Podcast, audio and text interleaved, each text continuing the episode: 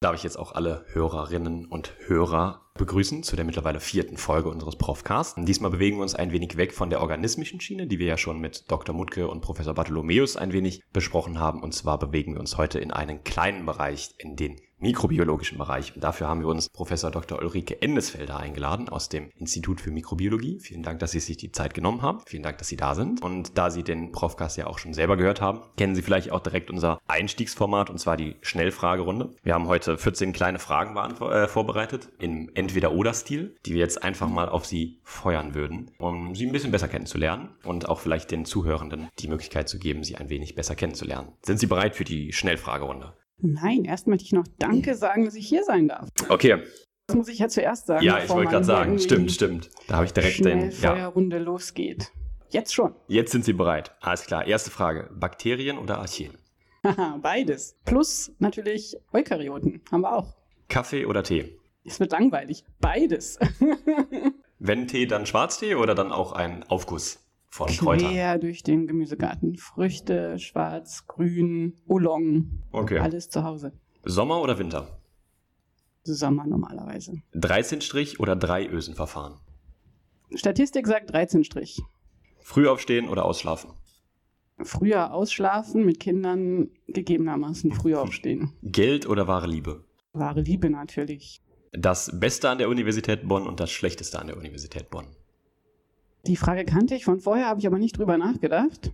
Das Beste und das Schlechteste. Habe ich keine konkrete Meinung zu. Hätte ich mich mal besser vorbereitet, ne?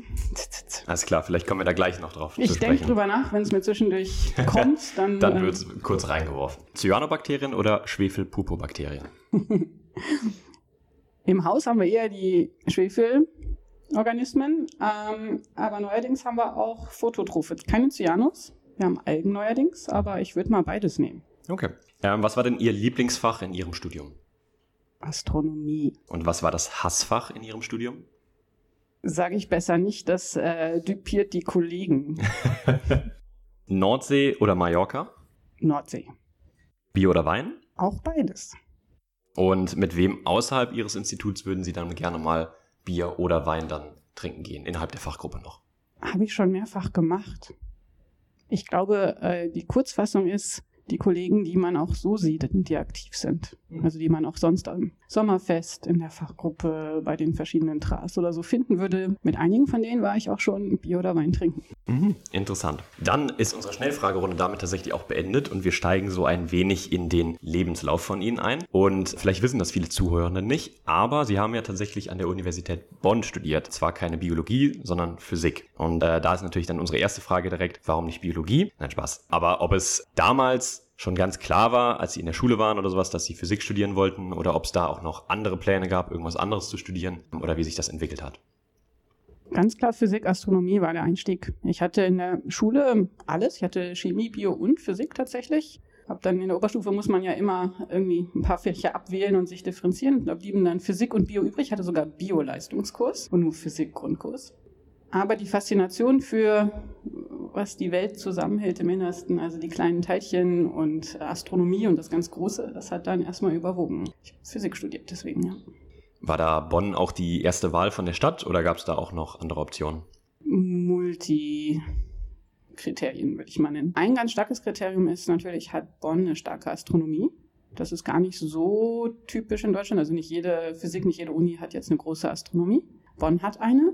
Und was zu dem Zeitpunkt damals, und ich weiß nicht, wie es jetzt ist, aber was damals ganz speziell für Bonn war, ist, dass man im Grundstudium, also noch vor dem Vordiplom, Astronomie als Nebenfach haben konnte. Was ganz oft eher als vertiefendes Nebenfach eher im Hauptstudium war. Und ja, und dann auch noch die Stadt. Also Bonn ist natürlich auch eine schöne Stadt. Wie gesagt, einige Faktoren und so wurde es Bonn. Wie sieht es denn aus in Ihrer Studienzeit? Wir haben gerade schon angesprochen, dass Sie Bonn eine schöne Stadt finden. Ähm, Gab es so zum Beispiel eine Lieblingsecke in Bonn in Ihrer Studienzeit oder vielleicht auch jetzt, wo Sie wieder hier sind, wo Sie einfach sehr gerne waren oder jetzt auch sehr gerne sind? Der Poppelsdorfer Friedhof mit der Kirche Kreuzberg oben drauf. Guter Geheimtipp. Dann, dann das Ganze jetzt mal aus dem Lieblingsplatz-Kontext rausgenommen und wenn Sie sich so ein bisschen an Ihre Studiezeit zurückerinnern, gab es da dann auch vielleicht eine Bar oder eine Diskothek oder sowas, in der Sie gerne verkehrt sind oder die es ja vielleicht auch jetzt noch gibt? Die war in Köln und die gibt es leider nicht mehr.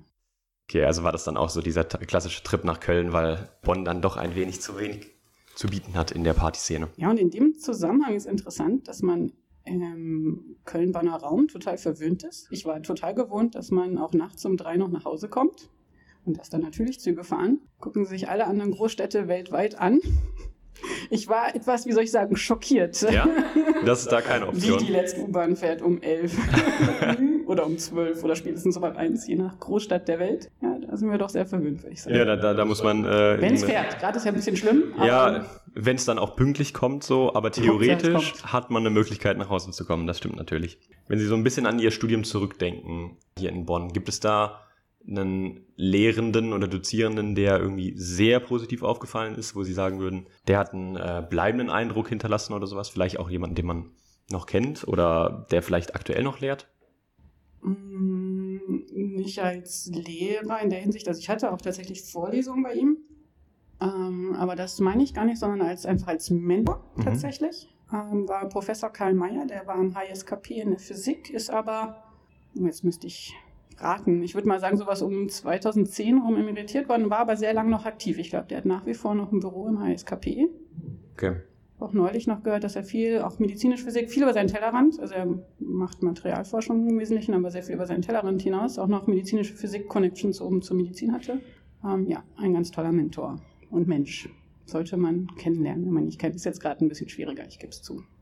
Naja, vielleicht gibt es dann trotzdem noch die Möglichkeit für einige Leute, den noch kennenzulernen über die äh, Möglichkeiten der Universität. Sie haben dann von 2005 bis 2006 ein Auslandssemester gemacht oder ein Praktikum? Oder wie war das in der Stony Brook University? Genau, das ist einer von den Direktaustauschen der Uni Bonn. Das gibt es, glaube ich, auch heute noch für ich die Physiker. Schon, ja. ja. Genau, das ist quasi ein Stipendium vom DAID, was aber ein Direktabkommen in dem Fall zwischen Stony Brook und der Uni Bonn ist. Ähm, Gab es damals auch mit Australien und noch einen dritten Standort, den ich gerade nicht weiß. Genau, und da habe ich mich drauf beworben und glücklicherweise auch gekriegt und war dann an der Stony Brook. Dadurch, dass die Arten und Weisen, wie die Studien aufgebaut sind, ein bisschen anders sind, war ich dort tatsächlich dann für das Semester Graduate Student. Das war ja vor meinem Diplom. Aber die Amis machen ja nach dem Bachelor direkt schon ihr Graduate Student Programm. Die haben ja keinen Master mehr in der Hinsicht. Das war ganz spannend. Aber haben Sie da denn ganz normal studiert und ja. Module gemacht oder mhm. haben Sie da schon vielleicht eine Arbeit oder was gemacht? Nee, Module gemacht, ähm, was glaube ich damals schon viel häufiger war in dem amerikanischen Raum als hier in Deutschland, ist wirklich so Arbeitsgruppenpraktika, dass man eben nochmal ein Studium, das haben Sie ja hier im Biologiestudium jetzt auch, aber in der Physik wäre das vollkommen untypisch gewesen. Okay. Da hat man viel mehr, also was wie ein Anfängerpraktikum, fortgeschrittenen Praktikum, aber dass man wirklich in einer Arbeitsgruppe mitarbeitet, wäre erst wirklich so kurz vor Diplomarbeit gekommen. Hm, okay. Ähm, das ist, ich weiß, jetzt hier im Biostudium mit den Lab Rotations auch schon anders, in Laborübungen und so. Und das hatten aber die Amerikaner damals auch schon in ihrem Physikstudium und da habe ich auch zwei ganz tolle ähm, Lab Rotations gemacht. Das war natürlich schön zu haben. Ne? Hört sich auf jeden Fall sehr interessant an. Ähm, wie war das so, wenn Sie das System vergleichen? Also jetzt haben Sie dann ja das deutsche System durch Ihr eigenes Studium, aber jetzt auch kennengelernt, so wenn Sie das jetzt so mit dem amerikanischen System vergleichen. Ist das eine Sache, wo Sie dann, wie ja die häufige Meinung ist, sagen, dass das amerikanische System vielleicht ein bisschen hinterherhängt oder irgendwie sowas? Oder waren Sie davon anderer Meinung? Ist anders. Hat Vor- und Nachteile. Ja. Ähm, ich würde mich, glaube ich, Herrn Bartholomäus anschließen, dass ich dem Diplom etwas hinterher traue. Nicht unbedingt dem Abschluss, aber der Freiheit und der Art der Struktur des Studiums. Das haben Sie ja schon ausführlich besprochen. Von, aber von vielen Gästen immer wieder ja, gehört. Auch Herr ja, Herr hat es, glaube ich, angesprochen. Ja. ja, das ist ein Unterschied und das merkt man. Ja? Also, ja, jeden Fall. Einfach weil man, wir haben es schon besprochen, aber trotzdem jetzt nochmal, um es zu rekapitulieren, einfach weil man mehr Zeit hat oder mehr, mehr, mehr Freiheiten, was die, was die Planung des Studiums angeht hat? Ich glaube, ich glaube, da kann man ganz viel zu sagen, aber ein Kern ist, sie lernen anders. Während sie hier, also ich glaube, die Anzahl der Klausuren, die Anzahl der Prüfungen nach Semester ist ja nicht unbedingt anders. Der Unterschied, dass bei Ihnen sehr viel in die Abschlussnote zieht. Wenn Sie einen guten Abschluss machen wollen, dann lernen Sie sozusagen auf 120 Prozent, um irgendwie die 1-0 oder was auch als Note zu schaffen. Und da muss es halt wirklich sitzen. Während als Vordiplom- oder Diplomstudent, da zählt halt viel gewinnt. Also man kann sehr viel entspannter lernen mit dem Wissen, ja, ich habe das alles grob verstanden, aber wenn jetzt mal 10% fehlen, oder ich meine, ist egal. Und die wirklich wichtigen Prüfungen kommen am Ende. Und dann auch nochmal übergreifend auf eine Diplom, ist natürlich schrecklich, irgendwie auf alles gleichzeitig geprüft zu werden, ein Riesending. Aber diesen Überblick und übergreifend zu lernen. ist natürlich ein anderes Lernen, als immer wieder so ein, eine Säule rauszunehmen, das zu lernen, danach aber wieder komplett im Zweifel zu vergessen, wenn man es ja nicht nochmal abgeprüft ja. kriegt. Das ist einfach ein anderes Lernen. Und ich finde, ja, in meiner Hinsicht besseres Lernen und auch mehr Freiheiten dann im Semester. Sie fragen sich dann nicht ständig, oh, ist das jetzt prüfungsrelevant für in fünf Wochen oder ja, interessiert mich halt gerade nicht dafür, interessiert mich aber XYZ mehr gerade. Ja, wer weiß, vielleicht kommt das System dann ja auch irgendwann nochmal zurück, so wie G8 jetzt wieder äh, auf G9 umgeswappt ist. Also wer weiß, ob wir dann in ein paar Jahren noch Master- und Bachelor-System haben. Ja, es gibt ja einige Master und Bachelor, die gar nicht so viele benotete Prüfungen haben. Also in anderen Universitäten gibt es das. Ach echt, okay. Ja, ja, ja. Das ist einfach viel weniger benotete Prüfungen, dann haben sie wieder das Gleiche. Ne?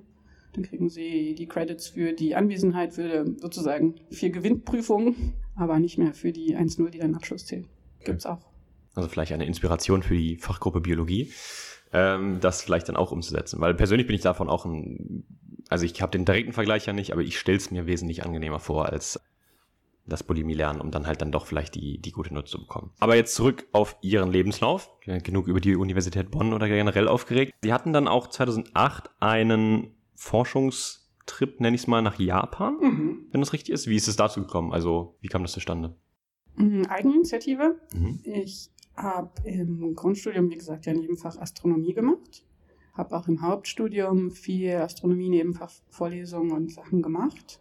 Habe aber dann auch über einen Hiwi-Job in der Radioastronomie am Max-Planck-Institut festgestellt, dass während ich das Thema und die Ergebnisse und das alles höchst spannend finde, dass der Alltag nicht meins war. Also ganz plakativ gesagt, als, selbst als beobachtender oder experimenteller Astronom drehen sie ja die großen Teleskope nicht mehr selbst, das machen Techniker für sie. Das heißt, ähm, sie sitzen am Computer und werten aus. Und also Datenauswertung. Davon viel, ja. ja. Und als Theoretiker haben sie dann natürlich noch die, viel mehr Theorie obendrauf, aber sie sind viel am Computer. Ähm, sie sind auch genau wie zum Beispiel bei Teilchenphysik im Zweifel eine Ameise in einem großen Ganzen das war nicht meins. Ich war eher so hands-on irgendwie. Und dann bin ich in der Diplomarbeit Richtung medizinische Physik gegangen, was ja in der Uni Bonn auch nicht so da ist. Da bin ich ja zum alten Cäsar, ich sage extra altes, weil das jetzt ja komplett umgemodelt ist auf Neuro und auch jetzt inzwischen ja ein MPI ist. Mhm. Das war vorher anders ausgerichtet. Und habe dann festgestellt, auch hier kein Vorwurf, aber medizinische Physik war aus dem Grund nichts für mich, weil Mediziner normalerweise, wenn sie nicht gerade wirklich Biomedizin machen und naturwissenschaftlich ausgebildet sind, ja für Menschen helfen, Menschen äh, offensichtlich heilen ausgebildet sind und nicht, also die haben in mir sozusagen eher dann den, den Magiker gesehen, der dann irgendwas bereitstellt, aber es waren keine gleichberechtigten Diskussionspartner oder Forschungspartner sozusagen, weil sie ja von der Ausbildung her ganz anders sind. Und das war dann auch nicht so meins und dann bin ich auf Biophysik gekommen und hatte damals private Gründe, dass ich keine komplette Doktorarbeit im Ausland machen wollte, aber nochmal richtig weg wollte, auch so richtig weg in der Hinsicht andere Kultur trotzdem gute universitäre Ausbildung und äh, drittes ähm, Biophysik ausprobieren. Und dann bin ich auf Japan gekommen. Ich meine, was ist sozusagen die Schnittstelle von diesen drei Kriterien? Offensichtlich Japan. Und es gibt ein Sommerprogramm, ein Sommerstipendium für drei Monate nach Japan zu gehen. Und ähm, dann habe ich mir tatsächlich übers Internet eine Gruppe gesucht, die ähm, Einzelmolekül-Biophysik macht. Das waren so Molecular Motors, also dass man halt eine ATP-Synthase oder auch Myosin, Aktin als quasi molekularen Motor versteht. Und dann auch gerade bei der ATP-Synthase ist das schön, weil es so schön rotiert, wie halt so ein Otto-Motor nur anders. Hm? Das so versteht und das fand ich halt spannend. Und äh, der Chef, der Japaner, der diese Arbeitsgruppe geleitet hat, war auch tatsächlich eine Koryphäe, das ist mir erst hinterher klar geworden. Und das Gute war, der hatte auch einen Teil seines Lebens in Oxford verspracht, sprach Englisch, hatte tatsächlich seine Arbeitsgruppen-Webseite auch auf Englisch, was auch ja vielleicht inzwischen häufiger, damals nicht so häufig war. Und dann habe ich mich tatsächlich per E-Mail bei dem beworben und gesagt, ja, komm vorbei. Hat er noch nie gemacht, war am Anfang skeptisch, aber hat sich dann trotzdem geöffnet und dann war ich drei Monate in dieser Gruppe und durfte dann halt bei denen lernen. Das ähm, auch verstehen, was sie dort machen. Und im Umkehrschluss hat er festgestellt, dass dieser internationale Touch seiner Arbeitsgruppe sehr gut tut und hat danach tatsächlich einen deutschen Postdoc aufgenommen. Ach, okay. Also haben die da vielleicht den Weg geebnet. Genau, das war eigentlich, glaube ich, ganz gut für beide Seiten, denke ich. Ja. Dann war die Arbeitsgruppe dann aber auch dementsprechend komplett auf Englisch? Ich würde eher sagen, komplett auf Japanisch. Hey, okay. aber die sprachen, also die Postdocs und der Chef sprachen relativ gut Englisch. Die Doktoranden und Studenten dann eher in, soll ich mal sagen, Theorie-Englisch. Also Japaner haben es ja auch schwieriger mit der Aussprache. Ähm, das waren dann viele Japaner, die halt viel auf Englisch lesen oder auch verstehen, aber aktiv sprechen. Also haben Sie da dann in drei Monaten zwangsläufig ein wenig Japanisch aufgenommen und gelernt, oder? Naja, also ich gebe Ihnen ein Beispiel. Der Student, der mir die Autoklave erklären sollte, ja. zeigte das Ding, machte den Knopf auf, stellte das Medium, was wir autoklavieren wollten, hinein, machte es zu, drückt, zeigte auf den Anschalter und machte dann eine Handbewegung und sagte Hotto, Hotto. Also ich glaube, ich weiß jetzt nicht, wer da was gelernt hat, aber mhm. ich, ich habe es verstanden, glaube ich. Ja, okay. Wie war das denn dann in Japan? Ähm, Sie haben es ja gerade auch schon angesprochen, eine andere Kultur ist ja eine sehr andere Kultur. War das mhm. da, ich nenne es mal ein positiver oder vielleicht auch eher negativer Kulturschock? Positiv. Positiv. Ja, also ich meine, jeder, der sich ein bisschen mit Japan beschäftigt, weiß, dass es eine patriarchale Gesellschaft ist. Das Frauenbild, also Japanerinnen haben es extrem schwer. Ähm, andererseits ist es auch schöne Seiten traditionell zu sein. Was ich zum Beispiel total schön finde, ist die traditionelle Ästhetik. Sie irgendwie an Kalligrafie denken, alte japanische Bilder, ähm, die Tempel. Ähm, das ist natürlich toll und da sind die natürlich auch sehr stolz drauf. Kann, glaube ich, zu jedem was Gutes und was Schlechtes sagen. Als Ausländerin ich natürlich den Vorteil, dass ich nicht in der gleichen Klasse wie die Japanerin gelandet bin, in der gleichen Höflichkeitsgruppierung äh, sozusagen. Und äh, mein Eisbrecher zu den, den, Jungs im Labor war, sie dann irgendwann sehr, also ich habe sie gefragt, ob sie auch mal abends weggehen und dann hieß es, hm, man sehr verschämt und dann irgendwann traute sich einer vor und fragte, ob ich denn auch Bier trinken würde. Und dann habe ich nur gesagt, na klar, was glaubt ihr denn, wer euch das Bierbauen beigebracht hat? Das waren nämlich die Deutschen. Und in dem Moment war es dann gut. Ja. Also lief. Da war das Eis dann gebrochen. Ja, schön. In welcher Stadt war das? Tokio. Ach, tatsächlich dann direkt in der Riesenmetropole. Das ist bestimmt auch ein großer Unterschied zu Bonn, offensichtlich. Das ist eine Großstadt wie jede andere. Ja, okay. Ja. Also es ist nicht so, also kann man schon mit, mit, ich weiß es nicht, Berlin oder Köln vom, vom Gefühl her vergleichen? Oder ist das dann doch schon ist, also jede Großstadt ist ja im Detail anders. Also irgendwie New York ist nicht wie Berlin, ist nicht wie Paris, ist nicht ja, wie klar. London, aber man ist ja immer nur in einem sehr kleinen Teilbereich. Also, ich, also ich bin da nicht jemand, der darauf sensitiv ist. Also vielleicht gibt es Leute, die das irgendwie Klar hat jeder irgendwie, jedes Viertel von der Großstadt seinen eigenen Charakter. Und dann halt je nach Berlin zum Beispiel ist ein super Beispiel, da gibt es natürlich ganz viele verschiedene Charaktere, je nachdem, in welches Viertel sie gehen. Aber also nichts, was mich jetzt total stressen würde. Ja, gibt es so ein, ich nenne es mal Schlüsselerlebnis oder irgendwie sowas, was, was, was jetzt die japanische Kultur oder auch die japanische, naja, Landschaft oder äh, Städtebild oder irgendwie sowas angeht, wo sie sagen, das hat mich überrascht oder irgendwie sowas? Müsste ich jetzt überlegen. Weil es gibt ja theoretisch schon viele, ich nenne mal, abgefahrene Erfindungen oder irgendwie sowas, was dann halt dann in, in Japan dann doch stattfindet oder gemacht wird. Na, also ich würde sagen, die Klischees stimmen halt. Also sie haben da wirklich Elektronik, die Toilette spricht im Zweifel mit ihnen oder ist elektronisiert oder der Sitz ist beheizt, wenn sie mögen. Ähm, genauso die Badewanne, wenn sie die voll machen, sagt die dann irgendwann auf Japanisch, jetzt bin ich fertig. ähm, sowas gibt's, dann gibt's natürlich das ganz Traditionelle. Auch wie gesagt, die etwas, äh, naja, patriarchale Gesellschaft stimmt auch. Mhm. Also ja, von daher eigentlich, ich muss jetzt überlegen, ob ich irgendwas komplett überraschend fand. Nee. Also man kann es sich so vorstellen, wie man es sich vielleicht vorstellen würde. Ja. Aber würden Sie es denn trotzdem als, ich nenne es mal, guten Auslandsaufenthalt empfehlen für, für Studierende jetzt in der Zeit? Also klar, kann sich natürlich vieles geändert haben. Auf jeden Fall. Ja? Ja, auch wissenschaftlich. Inzwischen sind die auch ein bisschen englischsprachiger unterwegs. ja gut, durch die, durch die Wissenschaftssprache Englisch ist das, glaube ich, äh, dann relativ elevated worden. Sie sind dann aber zurück nach Deutschland gekommen und haben dann ja hier in Bielefeld mhm. ihren Doktor angefangen. Mhm. Gab es da also, oder wie, wie lange waren Sie dann in Japan? Das waren nur drei Monate? Genau, das war der, der Sommer. Und ja. ähm, ich bin ja angetreten mit der Frage, ist jetzt Biophysik oder ganz konkret diese Molecular Motors und mhm. Einzelmolekül Biophysik was für mich? Und war relativ schnell davon überzeugt, ja, das, das ist was, das finde ich spannend, das ist auch irgendwie, ja, möchte ich machen und habe dann wiederum gesucht, was gibt es in Deutschland so und hatte ich Glück ähm, genau in dem Jahr ungefähr schwappte die, die hochauflösende Mikroskopie in der Art und Weise, wie die Amis das tun. Also ich weiß nicht, ob wir da später noch drauf kommen. Hochauflösende Mikroskopie gibt es ja einen Nobelpreis für. Da gibt es auch einen sehr berühmten deutschen Namen und Forscher. Und der macht aber keine Einzelmolekülmikroskopie, sondern diese Technik, diese Palm-Storm Single-Molecule-Techniken kamen aus den USA. Und die erste Gruppe, die das in Deutschland angefangen hat, waren halt die Bielefelder. Und da kamen nageln Sie mich fest, Ende 2007, Anfang 2008 die ersten Paper raus, dass das auch auf deren Art und Weise geht. Das war eine Abwandlung von der amerikanischen Technik. Und einer der Senior-Wissenschaftler, also die halt quasi gerade aus der Postdoc-Phase raus und hatten gerade Nachwuchsgruppen Geld eingeworben und das war genau der Status, wo er dann ausgeschrieben hat, er sucht erste Doktoranden. Diese Ausschreibung habe ich gesehen. Dann festgestellt, oh, Einzelmoleküle Biophysik und jetzt auch noch in vivo und nicht nur in vitro, finde ich gut, weil die Japaner waren in vitro, die haben alles aufgereinigt und dann Myosine auf aktiven Filamenten oder andersrum haben laufen lassen, aber alles präpariert in vitro. Ähm, ja, und das hat gepasst. Ich bin dann da zu Besuch hin. Also ich hatte mich auch noch bei zwei anderen Gruppen in ganz anderen Themen beworben, bin aber dann nach Bielefeld hin und fand sowohl den Nachwuchsgruppenleiter als auch den eigentlichen Professor einfach klasse. Das hat sofort von der Mentalität, von der Art und Weise ge geklickt. Und das Thema war spitze und dann habe ich gesagt, ja. Was war das Thema dann ähm, jetzt ganz konkret?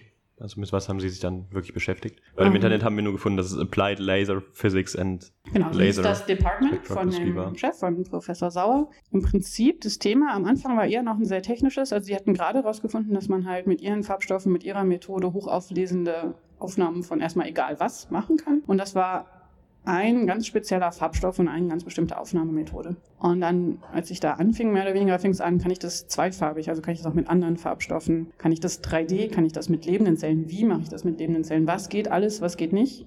Und ich habe mir dann schnell meine Nische rausgekarft und das dann auch mikrobiologisch angewandt. Hm, okay.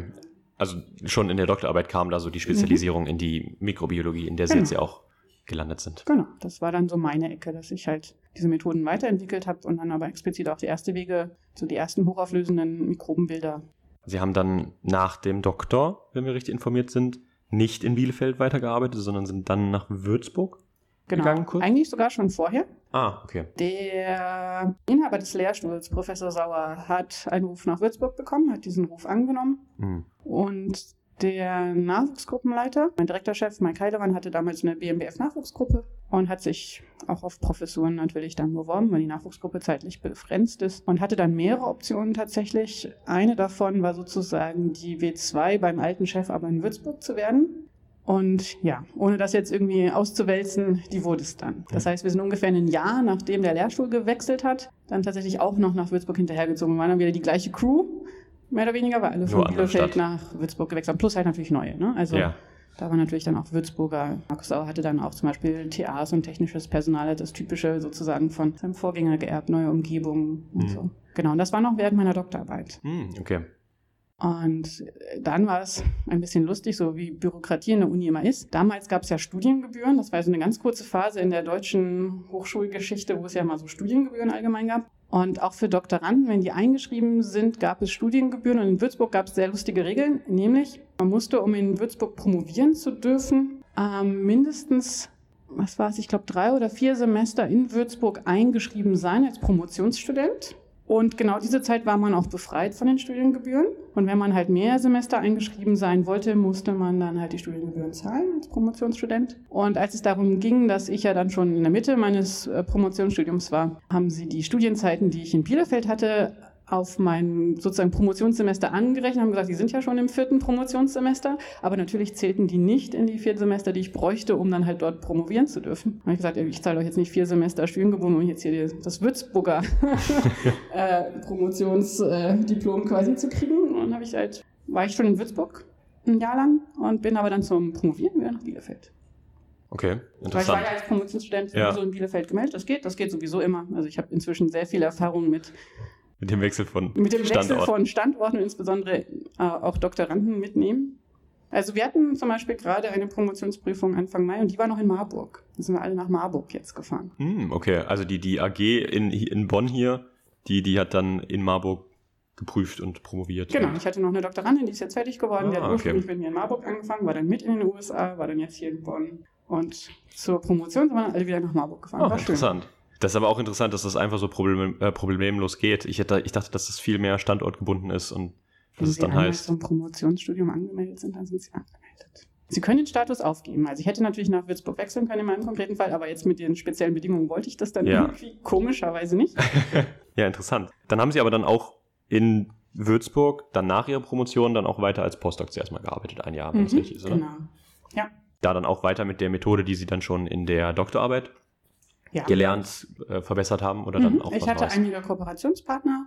Ich habe damals schon mit Pombe gearbeitet, mit der Hefe, mit der wir heute auch noch arbeiten und auch schon einige Arbeiten in E. coli gemacht, so ganz grundlegend Transkription in erstmal Bakterien, ob das nun jetzt E. coli war, aber irgendwie zweitrangig. Mhm. Ist halt die meist erforschte Transkriptionssysteme angeguckt und die Arbeiten liefen und die liefen gut und das waren noch Kooperationspartner. Man muss dazu sagen, mein äh, Doktorvater hat mich auch frei machen lassen. Und es gab erstmal per se jetzt keinen Grund, diese Arbeiten nicht abschließen zu wollen, würde ich mal behaupten. Trotzdem sind Sie danach dann, wenn es äh, Internetlebenslauf stimmt, nach Frankfurt gegangen mhm. für ein mhm. Jahr. Wie kam das zustande? Also war da dann eine, eine attraktivere Stelle oder eine interessantere Forschungseinrichtung oder irgendwie sowas? Oder warum ging es nach Frankfurt? ja, auch etwas, was eigentlich in jeder Karriereberater sagen soll, würde, dass sie das nicht tun sollten. Der Grund war wiederum nicht ich, sondern mein Chef. Besagter W2-Professor in Würzburg, mein direkter Chef, Mike Heilemann, hatte sich ja auf Professuren beworben, habe ich ja eben schon erzählt, aus der Nachwuchsgruppenposition in Bielefeld heraus. Mhm. Ganz viel auf W2s, wie gesagt, die in Würzburg, die er auch angenommen hat, auch andere Standorte, die ich jetzt vielleicht mal lieber nicht nenne. Und ähm, hatte sich aber auch weil man kann sich auf alles Mögliche bewerben, mal auf eine W3 in Frankfurt beworben. Und siehe da, als Nachwuchsgruppenleiter ist man natürlich nicht irgendwie Pole Position für direkt Lehrstuhl W3. Dann ergab es sich aber, dass das Verfahren in Frankfurt länger dauerte. Die erste Runde, der dort kommen sollte, den Ruf bekommen hat, ist auch nicht gekommen. Dann haben sie das Verfahren neu ausgeschrieben, haben die alten Kandidaten ein bisschen recycelt bzw. zur Wiederbewerbung aufgefordert. Und dann, zu dem Zeitpunkt war er dann ja schon W2 und stellte sich dann als der Kandidat aus, der diese Stelle kriegt. Und das fiel dann zeitgleich, also dieser Ruf und das Angebot, als W3 nach Frankfurt zu gehen, war dann ungefähr zeitgleich zu meiner Timeline, dass ich sagte, naja, nach dem Doktor will ich einige Arbeiten fertig machen. Also erstmal hier Postdoc, oder gibt es ja ganz oft diesen Anschluss, Postdoc für ein paar Monate bis ein Jahr, wird öfter gemacht. Und jetzt muss ich mir überlegen, was ich als nächstes mache. Und dann habe ich einfach die Chance gesehen, die Themengebiete, die ich eh schon relativ frei und eigenverantwortlich gemacht habe, halt wie gesagt gerade Mikrobiologie und Hochauflösung, wiederum den Standort zu wechseln, anders aufzusetzen, weiterzumachen, aber auch ganz konkret, dadurch, dass ich meinen Chef dann ja zu dem Zeitpunkt auch sehr lange kannte, zu wissen, was ich kriege, was ich davon habe, wie der Standort ist, wie das Arbeiten sein wird und auch die Möglichkeit, in Lehre reinzuschnuppern. Der hat nämlich natürlich, wie jeder Lehrstuhl, jede Menge Lehre natürlich auch dann übernommen in Frankfurt und dann ging es darum, dass er auch die Spezialvorlesungen im Masterprogramm natürlich neu gestalten sollte für seine Forschungsgebiete und so weiter. Und dann kam der ungewöhnliche Deal zustande, dass ich halt gesagt habe, naja, ich will das nicht für immer machen, aber ich will es gerne frühzeitig ausprobieren. Wenn Wissenschaft was für mich ist, ist Lehre ein großer Anteil und das ist schon mal eine ganz andere Nummer als Forschung oder etwas, was man ja auch nicht so macht. Ich würde doch diese Masterveranstaltung gerne konzipieren und auch selbstverantwortlich mhm, halten. Okay. Und naja, er war natürlich heilfroh, dass er etwas weniger neu machen musste. Und so was. So bin ich halt als, da war ich noch nicht mal ein Jahr Postdoc, hatte ich auf einmal die Masterveranstaltung neu konzipiert und an der Backe und dann auch noch das darauffolgende Vertiefungsseminar. Und das war viel Arbeit, aber auch natürlich schön. Und für mich so eine Art Feuertaufe, wenn mir das Spaß macht, ja, dann kann ja irgendwie, also dann gibt es nicht dann mehr ganz so viele Fragezeichen. Dann könnte man ja vielleicht ja. über wissenschaftliche Karriere nachdenken. Genau. Deswegen, das, ja, das war schon spannend. Also anscheinend hat es Ihnen dann ja Spaß gemacht. Äh, ja. Sonst würden sie vielleicht nicht in der Position jetzt hier sitzen. Ja, ähm, definitiv. Aber war das denn nicht problematisch, weil in dem Punkt waren sie da schon habilitiert? Oder? Nee, das war, ich bin bis heute nicht habilitiert. Das ist aber selten, oder? Ja, leider. Ja, das also Habilitationsrecht also, ist mit der Einführung der Juniorprofessur in, das mich nicht lügen, 2002, 2003 gefallen. Okay. Die Einstellungsvoraussetzung, um eine Professur zu bekommen, ist die Promotion und sogenannte habilitationsäquivalente Leistungen. Interessant. Und die wurden dann im Prinzip abgeschlossen, indem Sie die Lehre da schon mal konzipiert haben, oder was? Da wird auf alles Mögliche geguckt. Idealerweise haben Sie eigenständige Publikationen mit sich als Letztautor, haben schon mal einen Doktoranden promoviert, haben hm. schon mal irgendwie Drittmittel eingeworben, haben schon mal irgendwie sinnvoll gelehrt. Eine Nachwuchsgruppe, ob nun mit Titel oder ohne, ist im Prinzip die einzige offizielle äh, anerkannte habilitationsäquivalente Leistung, wo man nicht dann irgendwie mit Gutachter und so gucken muss, ob das nun erfüllt ist oder nicht. Also das, was quasi per Papier einfach gilt, ist eine positive Zwischenevaluation eines Juniorprofessors. Hm, okay. Das gilt als anerkannte habilitationsäquivalente Leistung. Sonst ist es immer, wenn Sie jetzt eine Nachwuchsgruppe bei Max Planck über Emmy Noether, über wer weiß was haben, dann ähm, wird das tatsächlich über Gutachten gelöst heute. Okay. Und sich dann auf eine W2-Professur bewerben und ähm, die Berufungskommission hätte sie gerne aus Grund XYZ. Ja. Dann muss der Gutachter immer noch bestätigen, dass sie sogenannte habilitationsäquivalente Kriterien erfüllen. Hm. Und da werden halt genau diese ganzen Berufungskriterien ähnlich zu einer Zwischenevaluation. Wenn Sie reingucken, was müssen Sie für eine Zwischenevaluation in der Juniorprofessur erfüllen, also ich meine, das ist ja kein Geheimnis, Sie sollten irgendwie in allen Bereichen, was mit Wissenschaft zu tun hat oder mit einer Professur oder einer Gruppenleitung, ja.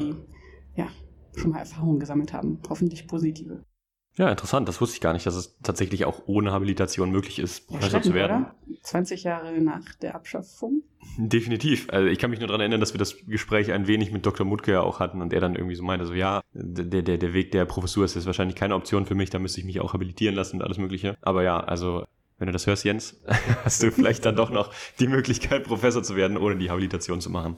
Dann haben Sie ja Ihren Postdoc dann sowohl in Würzburg als auch in Frankfurt gemacht, die ganze Zeit mit der eigenen, äh, mit derselben Arbeitsgruppe. Genau. Dann ging es aber weiter nach Marburg und das da das erste Mal mit einer eigenen Arbeitsgruppe, wenn mhm. ich das richtig verstehen habe. Genau, das war wieder so. Ich war in Frankfurt, wir waren ungefähr ein Jahr in Frankfurt.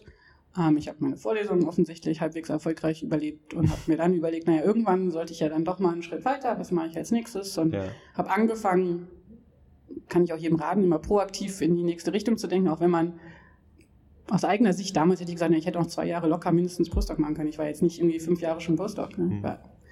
Im Endeffekt war ich ja nur anderthalb Jahre Postdoc, relativ knapp. Aber trotzdem schon mal weiter zu überlegen, proaktiv, wo soll es hingehen, wenn Gruppenleitung, wenn Nachwuchsgruppe, wenn Weitermachen in der Wissenschaft. Was bin ich, wer bin ich, wofür stehe ich, ähm, was möchte ich gerne erforschen, was möchte ich machen. Und dann auch wieder Zufall, wenn man halt sich diese Gedanken macht und nochmal guckt, was gibt es so, wie stellen sich andere auf, dann flatterte halt diese Ausschreibung vom Max-Planck-Institut in Marburg in mein Blickfeld. Also nicht in meinem Briefkasten, ich war nicht in irgendwelchen E-Mail-Verteilungen, die auftauchte, sondern tatsächlich über, ich weiß es gar nicht mehr, wahrscheinlich über eine Google-Search oder so. Und da war es so, das Max-Planck-Institut in Marburg ist das Max-Planck-Institut für terrestrische Mikrobiologie. Und die hatten gerade zusammen mit der Uni ein viertes Department aufgemacht. Über einen Verbund, der wurde auch vom Land Hessen sehr stark gefördert, ähm, synthetische Mikrobiologie, Synmikro. Und da war die Idee, zwei Lehrstühle in der Uni zu berufen, plus nochmal einen neuen Max-Planck-Direktor und die zu dritt dann dieses Synmikro-Thema groß machen zu lassen in Marburg. Und dieses vierte neue Department hatte dann gerade seinen Direktor bekommen, Viktor Surcik. Der war vorher in Heidelberg. Und der wiederum suchte dann Nachwuchsgruppenleiter, um sein Department außer mit seiner eigenen Gruppe auch mit Nachwuchsgruppenleitern zu füllen. Ja, und die Ausschreibung, ich, ich kannte ihn, muss ich zugeben, überhaupt nicht vorher.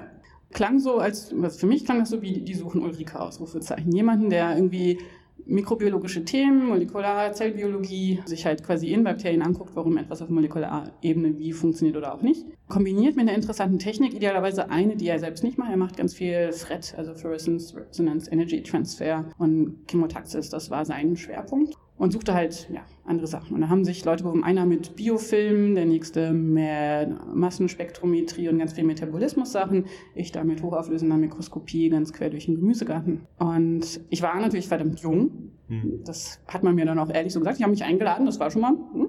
Und ja, ich war dann auch tatsächlich auf Platz drei. Aber so wie es kam, der Mensch mit dem Biofilm hat dann auch eine unabhängige Max-Planck-Förderung bekommen, brauchte also kein Geld von Viktor Sujic. Der nächste hat einen Eminöter bekommen, brauchte auch kein Geld von Viktor Sujic. Und dann, ja, dann war das Geld ja noch übrig. Und dann war ich Nummer drei und dann haben wir da zu dritt als Nachwuchsgruppen angefangen.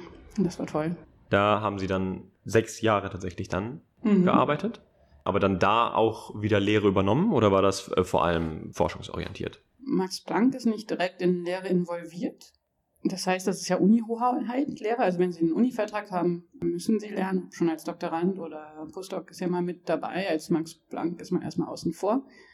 Man möchte aber meistens. Also es geht ja auch Richtung Promotionsrecht. Wenn Sie jetzt an die Direktoren eines Max-Planck-Instituts denken, die wollen ja tatsächlich auch irgendwie mal Leute promovieren. Das heißt, die haben meistens irgendeine Affiliation mit der Uni und je nach Uni und Max-Planck-Institut dann verschiedene Deals, dass sie halt zum Teil lehren oder was auch genau dann sozusagen der Deal ist. Und für die Nachwuchsgruppenleiter ist es ein bisschen schwieriger. An der Uni Marburg war es insbesondere so, dass es ziemlich viele Institutionen außerhalb um die Uni drumherum ist. Und dann gibt es, das auch wieder deutsche Bürokratie, da kann ja auch bestimmt Herr Bartholomäus noch ganz viel mehr zu erzählen, das sogenannte schöne Die Kapazitätsverordnung. Das regelt im Prinzip, wie viele Lehrende es zu äh, Studierenden als Verhältnis gibt. Das heißt, wenn Sie zu viele Studierende haben, müssen Sie mehr Lehrende haben und wenn Sie zu viele Lehrende haben, müssen Sie mehr Studierende aufnehmen. Genau, eigentlich dazu gedacht, damit es irgendwie ein sinnvolles Verhältnis ist. Wenn Sie aber wie an der Uni in Marburg mit den vielen extrauniversitären äh, Forschungseinrichtungen drumherum viele potenzielle Lehrende haben, aber gar nicht so viel Studierende, dann ist das schlecht, weil dann ähm, alle, die keinen Uni-Vertrag haben, können nicht automatisch lernen. Die würden ja dann sozusagen die Kapazitätsverhältnis sehr ungünstig schieben, dass man mehr Studenten aufnehmen müsste, was man im Zweifel gar nicht kann, wenn man gar nicht die Räume dazu hat und auch gar nicht realistisch lösen kann, weil gar nicht so viele Leute nach Marburg kämen oder so. Das heißt, ich hatte tatsächlich das Problem, dass ich nicht ohne weiteres lernen durfte, selbst freiwillig. Ich lehre quasi for free. Ähm, wollte erstmal keiner, aus besagten Gründen. Ja, aber dann hatte ich einen Nachwuchsgruppenleiter, also einer der anderen zwei, hatte in seinem CV dann doch irgendwie so einige geschicke Orte wie so Oxford, Harvard, unabhängige Max-Planck-Gelder und so stehen. Und er hatte dann mit seinem Okay, dass er nach Marburg kommt, verhandelt, dass er den W2-Professortitel kriegt. Und dann bin ich halt zu ihm hin und habe gesagt, hier, ich würde gerne auch lernen, können wir uns nicht eine Vorlesung teilen? Und so habe ich dann doch gelehrt. Warum wollen Sie das? Na, einfach weil es Spaß macht, aber auch, weil Sie den direkten Kontakt zu den Studierenden haben. Sie wollen ja irgendwie Arbeitsgruppenmitglieder finden. Sie wollen natürlich Leute haben, die Bachelorarbeit bei Ihnen schreiben, Masterarbeit, die vielleicht auch mal über das Promovieren nachdenken. Promovierende kann man relativ gut natürlich auch von außen rekrutieren in Beauschreibungen, aber trotzdem, irgendwie dieser lokale Zusammenhang, den wollen Sie auch als Nachwuchsgruppe. Und ja, so habe ich mich da, wie soll ich sagen, ein bisschen reingefuscht. Das war dann auch okay. Ich habe auch dann die Kapazität nicht erhöht, sozusagen, sondern konnte dann sozusagen auf seinem Kontingent mitlernen, freiwillig. Dann, bevor wir jetzt zur Uni Bonn kommt und Theresa dann ein wenig die Moderation übernimmt, Sie haben ja dann relativ viele Städte tatsächlich gesehen, also von in Bonn studiert, über Tokio, über Marburg, über Würzburg, über Frankfurt. Können Sie da einfach, weil es so schön immer ist, ein Ranking machen? Welche Stadt hat Ihnen am besten gefallen? Welche Stadt hat Ihnen vielleicht am schlechtesten gefallen? Nein, kann ich überhaupt nicht. Ich kann Ihnen sagen, ich habe aus jedem Standort was mitgenommen. Ja, also ich könnte okay. Ihnen jetzt für jede Stadt, für jeden Ort irgendwas empfehlen. Ähm, in Würzburg zum Beispiel habe ich mir die Weißwein-Expertise angetrunken. Und in Frankfurt liebe ich die Museenmeile, insbesondere die temporären Ausstellungen und extra kuratierten Sonderausstellungen vom Städel. Super. Hm, okay. Wusste ich gar nicht, dass Frankfurt so eine große Museumsszene hat. Gehen Sie mal hin, ist super. Besser als hier in Bonn die Museumsmeile. Jetzt nichts Falsches sagen. Es hören ganz viele Bonner zu. Hm. ich habe noch keinen aktuellen Vergleichswert, muss ich sagen. Mit kleinen Kindern, ich habe es tatsächlich noch nicht in die Kunsthalle hier geschafft, seitdem hm. ich hier bin. Okay. Von daher winde ich mich da mal raus und sage, hm, ich kann es nicht vergleichen. Okay, dann, dann, verschieben wir diese Frage. Um nochmal auf die Quickie-Frage zurückzukommen. Mhm. Das Beste an der Universität Bonn und das Schlechteste an der Universität Bonn. Gibt es dann vielleicht aus den anderen Städten irgendwas, was Sie sehr positiv mitgenommen haben, abseits von der Museumsmeile, wo Sie sagen, das könnte die Universität definitiv noch besser machen hier in Bonn? Ich glaube, da kann man wie bei jeder Universität sehr hoch jammern. Also was jede Uni, nicht auch die Bonner besser machen kann, ist die Interaktion miteinander. Mhm. Der Interaktion zwischen Verwaltung und Forschenden und Studierenden. Das ist natürlich auch schwierig. Als Universität sind sie ein Riesentanker. Im Vergleich, also ich war sechs Jahre Max Planck. Wenn ich jemanden einstellen wollte, dann bin ich quasi zu unserem Personaler persönlich hingegangen und habe das innerhalb von ein, zwei Tagen abgefrühstückt. In Uni Bonn läuft das anders, aber in jeder anderen Uni läuft das auch anders. Also okay. Also da kann man immer dran arbeiten, sollte man immer dran arbeiten. Und auch was jetzt hier die Uni Bonn, das ist vielleicht auch sehr positiv, vielleicht nicht das Beste, da will ich mich gar nicht drauf festlegen, aber was ich sehr schön finde, ist, ähm, diese Bestrebungen mehr zu vernetzen. Gerade was über diese Transdisciplinary Research Areas läuft und diese ganzen interdisziplinären neuen Berufungen, hm. dass Physiker mit Biologen, mit Chemikern und so weiter reden, finde ich sehr sinnvoll. Ja, dann würde ich jetzt ein bisschen weitermachen. Nach Ihren Jahren in Marburg waren mhm. Sie dann ja noch in den USA. Mhm. Wollen Sie vielleicht so ein bisschen erzählen, was genau Sie da gemacht haben, auch als Professorin, wenn ich das richtig mhm. verstanden habe? Da war ich tatsächlich Professorin für Physik. Ganz klassischer Karriereweg in der jetzigen Wissenschaftslandschaft in Deutschland. Sie haben irgendwo eine Nachwuchsgruppe ob sie nun jetzt W1 Juniorprofessor sind oder in die Nöter-Nachwuchsgruppe oder wo auch immer das Geld herkommt. Standardmäßig, momentan ändert sich ja ein bisschen, aber bis vor kurzem Standard normalerweise ohne Tenure-Track. Das heißt, sie haben diese Stelle für fünf Jahre, für vier Jahre, für acht Jahre, je nachdem, was es für eine Stelle ist. Und danach ist mal wieder dann Ende Gelände und sie müssen gucken, wo sie bleiben, beziehungsweise sich idealerweise bis dahin auf eine Professur erfolgreich beworben haben. Das heißt, was macht man als Nachwuchsgruppenleiter? Man sammelt sich sozusagen die Meriten und äh, das Standing zusammen, dass man sich auf Professuren bewerben kann. Also man sammelt die sogenannten habilitationsäquivalenten Leistungen zusammen und bewirbt sich dann auf Professuren. Genau das habe ich gemacht und Carnegie Mellon, die Universität in den USA, war eine Option davon. Auf die Idee bin ich gar nicht selber gekommen. Tatsächlich, die haben mich quasi halt mitgecastet. Das war eigentlich ganz schön, weil in dem Jahr, wo ich gesucht habe, hatten die tatsächlich auch zwei Biophysikprofessoren, die in Rente gegangen sind und wollten sich neu ausrichten und haben dann ganz viele Kollegen weltweit gefragt, was sind jetzt sozusagen die spannendsten, neuesten Themen der Biophysik und haben erstmal ein ganz großes Symposium gemacht mit, mit alten Professoren, mit jungen Leuten, ganz querbeet durch den Gemüsegarten, um herauszufinden, wo wollen sie denn jetzt sich neu ausrichten und haben mich gefragt, ob ich mitmache. Und das war dann auch wieder so ein gefühltes Match also noch längst keine Entscheidung, aber es war halt irgendwie dann doch irgendwie eine Möglichkeit. Und ähm, ja, so habe ich mich dann auf die Stellen beworben. Hätte ich sonst, glaube ich, nicht auf dem Schirm gehabt. Ich habe mich sonst eher sehr Deutschland, Europa zentriert beworben. Ja, und da wiederholt sich tatsächlich die Geschichte von meinem eigenen Chef, weil ich habe mich auch damals auf die W3 in Bonn beworben gehabt. In dieser Runde, wo man sich ja als Nachwuchsgruppenleiter nur auf die W2-Äquivalente eigentlich bewirbt. Und ähm, da war ich auch nicht Erstplatzierte und ja, aber ich habe es auf die Liste geschafft und dann war ich irgendwann mal in Carnegie Mellon und dann war ich ja sozusagen wie zweiartig, also als ähm, Associate Professor in den USA. Und dann habe ich den Ruf nach Bonn gekriegt, deswegen war es so kurz. Ich habe mich also nicht aktiv aus Carnegie Mellon wieder wegbeworben, das war sozusagen das Überbleibsel meiner ursprünglichen Bewerbungsrunde. Ach so, ja gut, dann sind Sie ja ähm, auch weiter dann wieder zurück nach Bonn gegangen. Genau, ja. Ja, wo Sie dann auch studiert haben. War das ein, ein tolles Gefühl, wieder zu Hause zu sein, in Anführungsstrichen? Oder hat sich doch viel verändert, auch durch Ihren Lebenslauf dann? Ähm, sagen wir es mal so, als ich den Job in die USA akzeptiert habe und gesagt habe, ich gehe jetzt als Professorin in die USA, nicht nur ich, sondern auch meine Familie. Ja gut, als ich den Job angenommen habe, war ich nicht zum zweiten Mal schwanger, aber ich hatte schon eine kleine Tochter und bin dann auch über die Corona-Zeit nochmal schwanger gewesen. Mein Sohn ist auch in den USA geboren worden. Da war das, die haben mich natürlich gefragt, können Sie sich vorstellen, für immer zu bleiben? Und ich gesagt, ja, will ich nicht ausschließen, aber so gefühlt war das erstmal so ein fünf bis zehn Jahre Testcase, ob ich wirklich dauerhaft quasi in die USA möchte. Das war eine Tenure-Track-Stelle, also ich hätte vom Associate zum Full Professor und so weiter hochleveln können. Und es gab keinen Grund, da wieder wegzugehen. Und ähm, für mich war so, naja, das Startup-Package, was man da verhandelt, das hält so ungefähr fünf Jahre. Und ja, gucken wir mal, wie es läuft, wie es ist, wie ich mich einfüge, ob ich mich wohlfühle, sowohl privat als auch wissenschaftlich. Und ich fand es sehr, sehr gut. Also es gab keinen wirklichen Nullgrund akut, da wieder wegzugehen. Was aber bleibt, ist natürlich, man ist irgendwie dann doch irgendwie Europäer. Und da sehe ich so ein bisschen zum Beispiel die Pubertät meiner Tochter hätte ich dann doch eher so erstmal in Deutschland gesehen statt in den USA zum Beispiel. Und wenn Sie mich gefragt hätten, wohin würden Sie ganz theoretisch wieder zurückgehen wollen, wenn Sie könnten, als zum Beispiel W3-Professor, dann wäre Bonn auf meiner Liste gewesen. Dann hat das ja ziemlich gut geklappt. Genau, das war dann, das war, ja, die Stelle war da, sie war sehr früh. Der USA-Trip war trotzdem, glaube ich, gut. Dieses eine Jahr USA war trotzdem gut. Wir hatten noch den speziell Fall Corona. Also meine ganze Gruppe war ja sozusagen in den USA. Als erstes wäre nicht reingekommen. Das war ja auch noch sehr abenteuerlich, überhaupt die Stelle in den USA anzutreten, weil das war unter Corona-Bedingungen. Die USA hat ja keinen reingelassen. Und dementsprechend kamen wir auch nicht wieder raus, so ohne weiteres, weil es war immer noch unter Corona abschließenden Bedingungen und alle meine Arbeitsgruppenmitglieder waren noch über Weihnachten nicht zu Hause gewesen. Und das gibt dann schon mal noch ein anderes Feeling. Also es ist eine globale Welt. Man kann ja schnell in sechs Stunden oder was nach Hause fliegen von den USA. Das ist dann plötzlich nicht mehr so. Und das war dann natürlich auch nochmal, wie soll ich sagen, hilfreich zu sagen, jetzt nach Deutschland, warum nicht? Ne? Also genau, gab einige Faktoren. Also mit Bonn definitiv nicht irgendeine W3, sondern schon eine, die ich sehr, sehr, sehr gerne angenommen habe. Aber war das dann die Arbeitsgruppe, die Sie dann aus Marburg mitgenommen haben, dann auch in die USA? Und ist das jetzt theoretisch immer noch Ihre Arbeitsgruppe? Also haben Sie die mhm. über die drei Standorte wieder mitgenommen?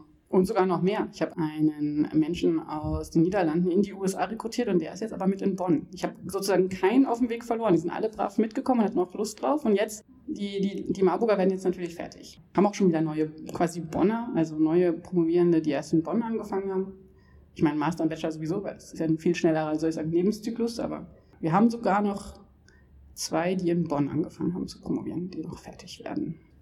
Sie machen ja, also die Professur ist ja mal zweigeteilt, Lehre und Forschung. Mhm. Und sie halten ja Vorlesungen in dem Bio 09 Modul, mhm. die Mikrobiologie mhm. im Bachelor. Was sind da so ihre Themen? Also viele kennen das wahrscheinlich schon, die im dritten Semester waren. Aber was halten sie da so für Vorlesungen? Worüber? Alles Mögliche. Ich würde es charakterisieren mit einmal quer durch den Gemüsebeet ich habe es jetzt erstmal exakt so gehalten, wie mein Vorgänger es gehalten hat. Wir hatten die Idee, wir haben zusammengesetzt, also es halten Uwe Deppmeier und ich gemeinsam. Und wir haben gesagt, wir lassen sie erstmal so, wir halten sie einfach erstmal so, wie sie war, jetzt einmal noch mal ein Jahr weiter und dann mit der Überlegung zu gucken, was könnte man modernisieren, was könnte man abändern, was könnte man besser machen. Und was ich bisher gelesen habe, ist tatsächlich die ganzen verschiedenen Arten von Mikroben vorstellen. Stoffwechsel hat mehr oder weniger eher größtenteils in seiner Hälfte, aber das ist ja eher praktisch als thematisch aufgeteilt, sodass jeder seinen Block hat, so von den Zeitschienen her und nicht doppelt belastet ist, weil wir parallel parallel ja noch die Masterveranstaltung haben. Sonst müsste ja einer, je nachdem, wie man sich aufteilt, irgendwie drei bis viermal die Woche Vorlesungen halten. Das ist dann doch ein bisschen anstrengend. Deswegen ist es so getimt. Also lustigerweise halte ich genau im Master eher den Teil, den er im Bachelor hält und umgekehrt. Ja, so grob. Also lehren Sie auch im dem Mikrobiologie-Master? Genau.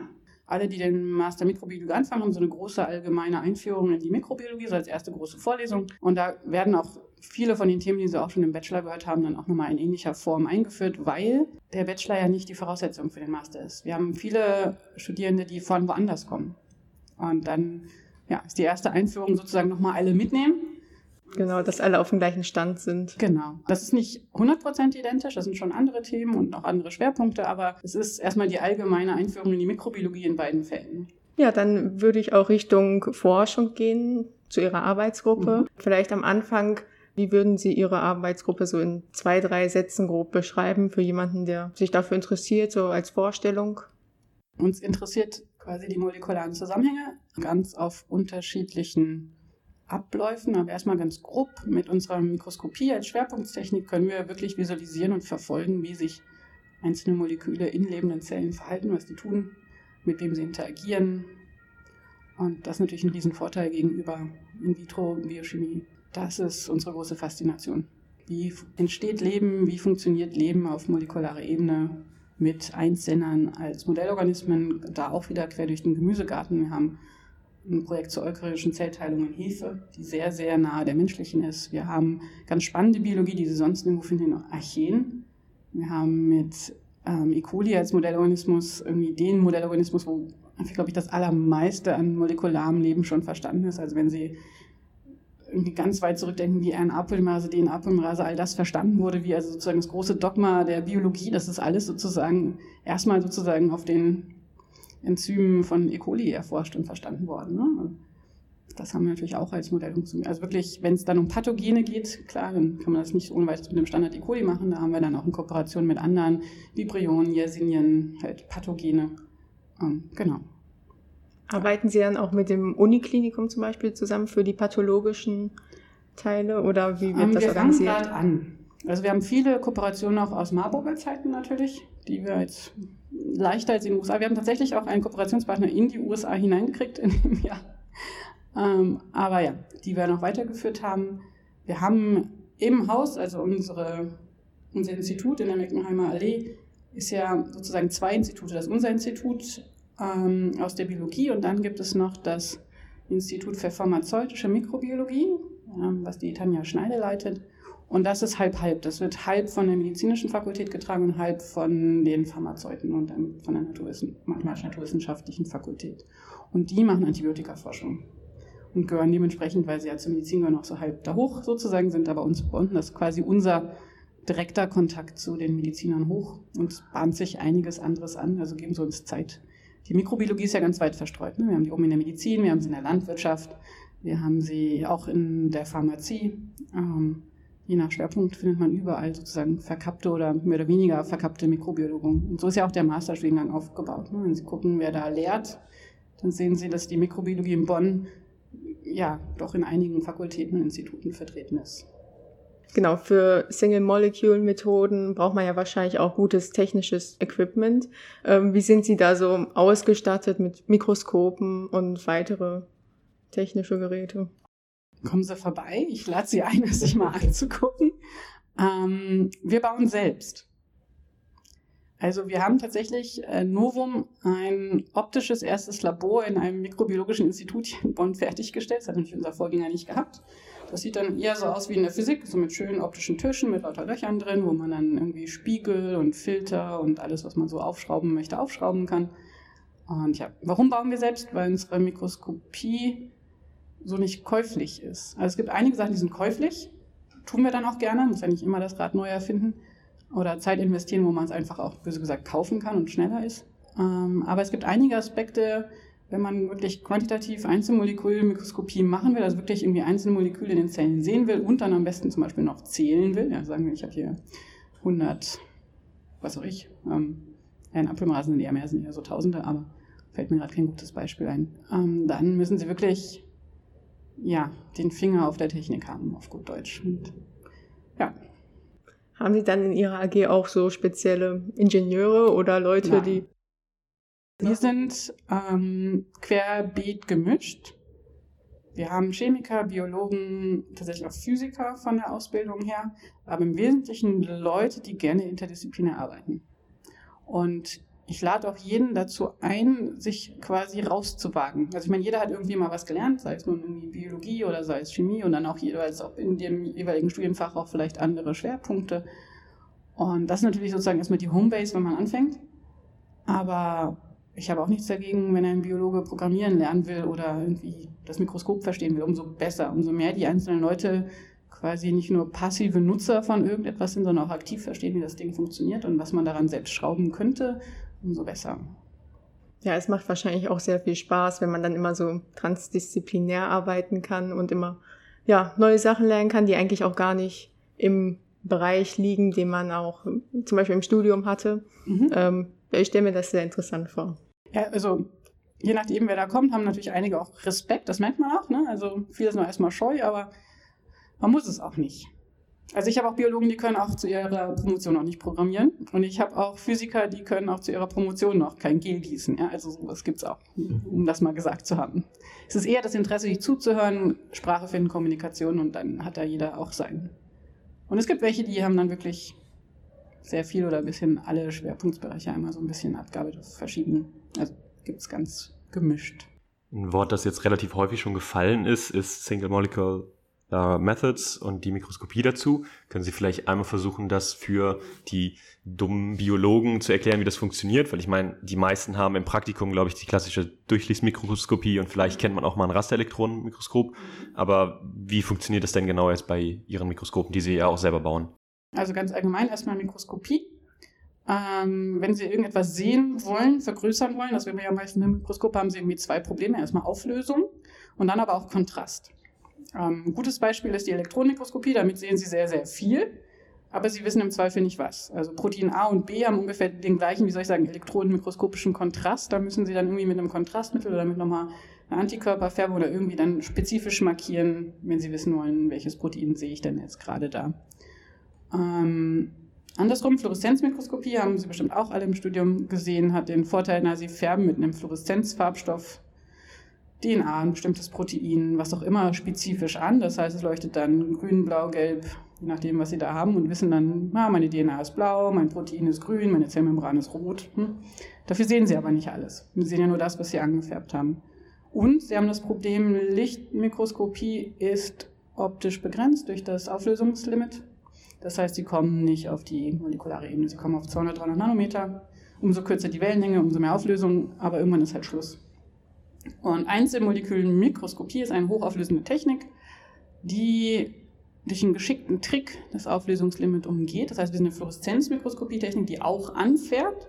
Aber anstatt uns alle Fluoreszenzmarker zusammen anzugucken und dann ein zusammen beugungslimitiertes Bild zu haben, wo man auch Einzelheiten nicht mehr auseinanderhalten kann, ähm, gucken wir uns die Moleküle sozusagen einzeln an, schalten also Farbstoffe an und aus. Und dadurch, dass wir die halt an- und ausschalten, wissen wir mal, das ist einer, das ist einer, das ist einer und können so quasi das Beugungslimit geschickt umgehen und zählen, hochauflösend darstellen und ja, auf so wenige Nanometer genau schicke Bilder generieren. Haben wir das gleiche Problem wie Fluoreszenzmikroskopie allgemein? Wir müssen anfärben. Hm? Ja. Das, was Sie nicht anfärben, sehen Sie halt nicht. War das jetzt allgemein genug? Ich, ich, ich glaube. Sie sehen so aus, als hätten nee, ich hab's, Also ich habe es verstanden und wenn ich das verstanden habe, dann haben die wahrscheinlich haben die meisten, die meisten es auch verstanden, ja. Ja, ich kann mir auch vorstellen, dass durch diese selbstgebauten Mikroskop und äh, neuen Technologien dann auch wahrscheinlich das maßgeblich zur Forschung dann auch beiträgt und Sie schreiben dann wahrscheinlich auch in Ihrer Arbeitsgruppe die ganzen Publikationen darüber.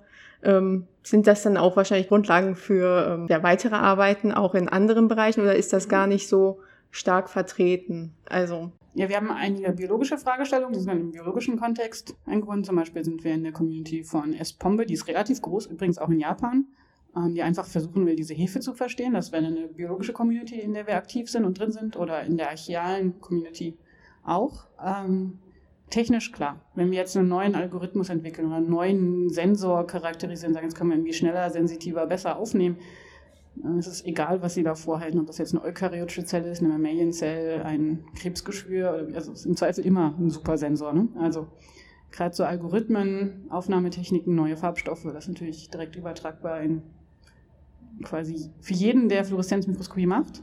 Zum Beispiel Oliver Gruß und Walter Wittke haben sich ja auch ein hochauflösendes System gekauft. Die könnten das dann auch benutzen, wenn sie wollen.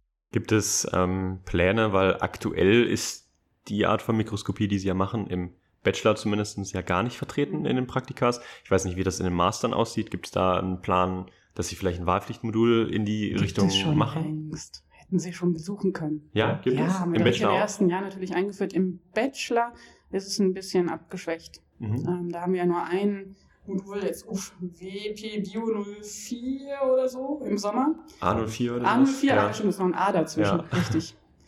Ähm, ja, da ist die Mikroskopie noch nicht so drin, ein bisschen. Wir wollen es dieses Jahr noch ein bisschen erweitern. Wir hatten letztes Jahr den ersten Probegang mit dem abgeänderten Modul und dieses Jahr, wir schleifen uns ein, würde ich mal nennen. Ähm, Im Master ist es zweigeteilt, da haben wir sowas ähnliches wie dieses ähm, Wahlpflichtmodul im Bachelor, auch für die Masterstudierenden, ähm, was Pflicht ist. Ähm, da machen wir eine Woche ähm, Lernen quasi Klonierung, Farbstoffe quasi genetisch in die Zelle einbringen und dann am Ende mikroskopieren wir, aber in Anführungsstrichen normale Fluoreszenzmikroskopie. Und wenn man da dann Blut geleckt hat und mehr Mikroskopie machen möchte, dann kann man das vertiefende Wahlpflichtmodul machen, was wirklich freiwillig ist, was drei Wochen dann wirklich Fluoreszenzmethoden in der Mikrobiologie erklärt und nicht nur Mikroskopie, sondern auch Spektroskopie und einmal wirklich quer durch den Gemüsegarten, was man als Schickes mit Fluoreszenz machen kann. Und natürlich ist auch Hochauflösung dabei. Wir hatten bisher, ich glaube, neun Teilnehmer, die waren alle glücklich. Gute Quote. Ja. Äh, ist es denn auch der Plan, dass es dann vielleicht auch in dem Bachelor-Grundmodul irgendwann dann mehr Fragestellungen zum Thema äh, Mikroskopie oder sowas gibt? Also man macht ja ein wenig Mikroskopie, wenn ich mich richtig erinnere, im, im, im Praktikum, aber ich muss zugeben, im Bachelor habe ich noch nicht so eine Übersicht. Der Master ist ja wirklich bei uns im Haus mit der Master-Studiengangskonatorin Christiane Dahl. Im Bachelor, der ist zu groß, dass ich da die Übersicht hätte. Ich weiß gar nicht. Also ich würde auch vermuten, dass die Zellbiologen und auch die Genetiker irgendwas mit Fluoreszenz vielleicht machen, weil das benutzen die selbst viel, auch Elektronenmikroskopie.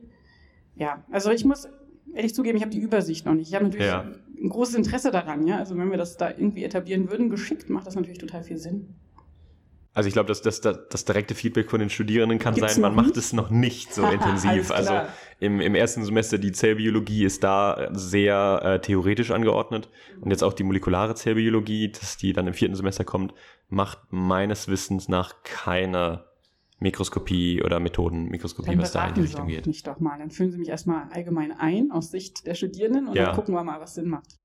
Definitiv. Also ich, ich glaube, es wäre ein interessantes ähm, Themengebiet, weil es wird viel mikroskopiert in der Organismik tatsächlich, also was dann auch Rasterelektronenmikroskopie oder Mikro-CT angeht. So, ähm, bestes Beispiel ist man im IEZ oder dann im nächsten Institut.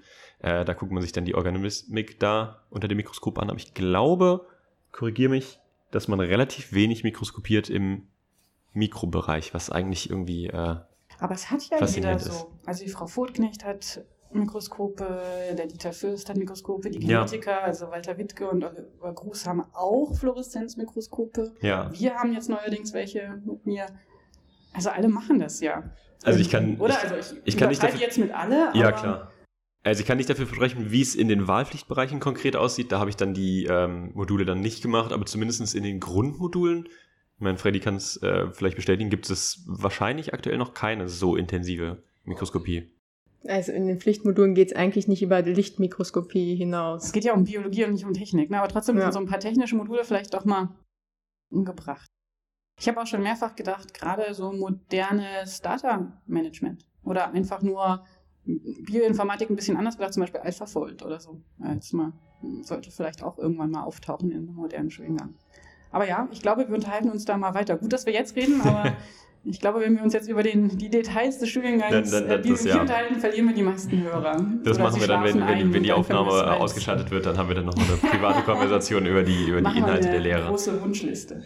Wir sind jetzt ein bisschen in den Bereich der Lehre eingegangen, aber ich würde gerne auch nochmal auf Ihre aktuelle Forschung vielleicht so ein bisschen eingehen. Wenn ich das richtig gesehen habe, beziehen Sie gerade auch von der ähm, DZG ist es, glaube ich. DFG. DFG, DFG. Deutsche Forschungsgemeinschaft. Deutsche Forschungsgemeinschaft. Ganz wichtig, ähm, ein großer Geldgeber in Deutschland. Genau, genau. Wollen Sie vielleicht da ein bisschen über das Projekt ein bisschen erzählen? Ähm, das DFG-Projekt ist eingebettet in ein, ein ähm, Schwerpunktsprogramm. Schwerpunktsprogramme bei der DFG funktionieren so, dass es ein Thema gibt, das wird deutschlandweit ausgeschrieben und dann arbeiten deutschlandweit ganz verschiedene Arbeitsgruppen mit. Es ist nicht so wie in einem Sonderforschungsbereich, den Sie ja vielleicht auch kennen, der immer standortsgebunden ist. Die gibt es manchmal auch als Transregio, dass zwei Standorte zusammenarbeiten, aber normalerweise sind Sonderforschungsbereiche immer, weiß ich, 10, 20 Gruppen vor Ort, die an einem Thema arbeiten. Und diese Prioritätsprogramme sind anders, die sind deutschlandweit und hat man quasi an verschiedensten Standorten vielleicht ein, zwei Gruppen. Und das ist ein Priority-Programm, was leider jetzt ausläuft nach der aktuellen Funding Period. Ähm, das nennt sich CRISPR-Cas Beyond Defense. Und das ist biologisch ganz spannend, weil CRISPR-Cas ist in aller Munde als Genome-Editing-Tool. Kennen Sie sicherlich auch, kommt hoffentlich auch im Studium vor, hoffe ich mal. Ja, alle nicken sehr gut. Ja. Puff, wenigstens das. Und ähm, ja, das ist ein, natürlich ein tolles Tool, weil Sie jetzt natürlich sehr viel äh, genetisch manipulieren können, was Sie vorher nicht konnten. Es ist aber erstmal ein ganz Basalsystem, das äh, Defense-System von Bakterien gegen Viren. Also, hm? Und ähm, nicht nur von Bakterien, sondern auch von Archeen. Und es gibt ganz viele Beispiele, mehr bei Archeen als bei Bakterien tatsächlich, die nicht nur einen ähm, CRISPR-Cas-System haben, sondern mehrere. Oder sogar sogenannte Truncated Systems, wo dann irgendwie ein entscheidender Teil fehlt, also die gar kein aktives CRISPR-Cas-System als Verteidigungsmechanismus ähm, mehr sind. Und aber dann andere Funktionen haben. Und das kommt immer mehr. Also es sind ja erstmal sozusagen DNA-interagierende Proteine, die auch schneiden, verändern können, ähm, vernichten können, in dem Fall, wenn es um virale DNA geht. Ähm, ja, da gibt es ganz viele Hinweise auf Regulation oder auch auf Quorum Sensing, dass es genutzt wird, dass Bakterien miteinander reden. Ähm, ja, ganz viel. Also deswegen CRISPR-Cas Beyond Defense war ein Thema oder ist nach wie vor ein Thema, was spannend ist. Ähm, ja, und da haben wir natürlich ein Projekt drin gehabt, was oder immer noch drin, wo es zweischneidig sind. Wir haben zwei Systeme. Wir haben ähm, ein Chevanella-System, was ein sogenanntes Minimal CRISPR-Cas-System ist, wo es einfach wirklich um die molare Funktion und wie funktioniert es geht. Und dann ähm, ein Archensystem, was wir mit Anita Marchfelder in Ulm zusammen bearbeiten, ähm, wo es darum geht, wie interagiert auch dieses System zum Beispiel mit DNA Repair, jetzt in dem Fall in Archeen, das ist ganz spannend. Hm. Deswegen ist es übrigens auch so wichtig, sich so Sachen im nativen Kontext anzugucken. Ne? Mhm. Ähm, ganz generell. Also wir haben ja ganz oft im Lehrbuch, stellen Sie sich zum Beispiel die Replikationsmaschinerie vor oder den Transkriptionsapparat. Das sind ganz viele Proteine, die zusammen einen Superkomplex bilden. Und das Bild ist irgendwie sehr, sehr statisch erstmal. Sie bauen das Ding zusammen und dann, was ich, repliziert oder transkribiert es. Ähm, es gibt Studien, sehr viel in vitro, noch gar nicht so viel in vivo, die zeigen, naja, aber in so einer Replikationsmaschinerie zentrale Proteine wie zum Beispiel die DNA-Polymerase werden unter Full Run ständig ausgetauscht. Das ist so, als würden Sie beim Auto auf der Autobahn die Reifen wechseln unter voller Fahrt. Ja. Ähm, und das ist so. Also diese ganzen Systeme sind viel plastischer und viel dynamischer, als man sich das erstmal so das man Buch vorstellt. Und das ist, glaube ich, was, was in den nächsten Jahren viel kommen wird. Und das wird dann auch in Ihrer Arbeitsgruppe mit diesem Single Molecule. Na, wir haben halt den Vorteil, dass wir in vivo arbeiten. Wir können das ja. sehen. Ne? Also ja, in vitro okay. haben Sie immer nur das, was Sie aufgereinigt haben und was Sie zusammen pipettieren. Was Sie im Zweifel übersehen, sind Interaktionspartner, die Sie halt nun mal gerade nicht haben. Mhm. Oder auch Konditionen, die nicht vielleicht Sie nicht auf dem Schirm haben. Und wir haben natürlich mit in vivo Methoden die Möglichkeit, das anzugucken. Und wir averagen nicht. Also allein diese Einzelmolekulauflösung zeigt auch Heterogenität dass ein System nicht eine Kopie des anderen ist, sondern dass es einfach auch vielleicht verschiedene gibt oder Unterschiede. Dass sie da nicht eine Population haben, sondern drei oder äh, was sie, wenn sie Ensemble gucken drüber averagen, halt nicht sehen würden.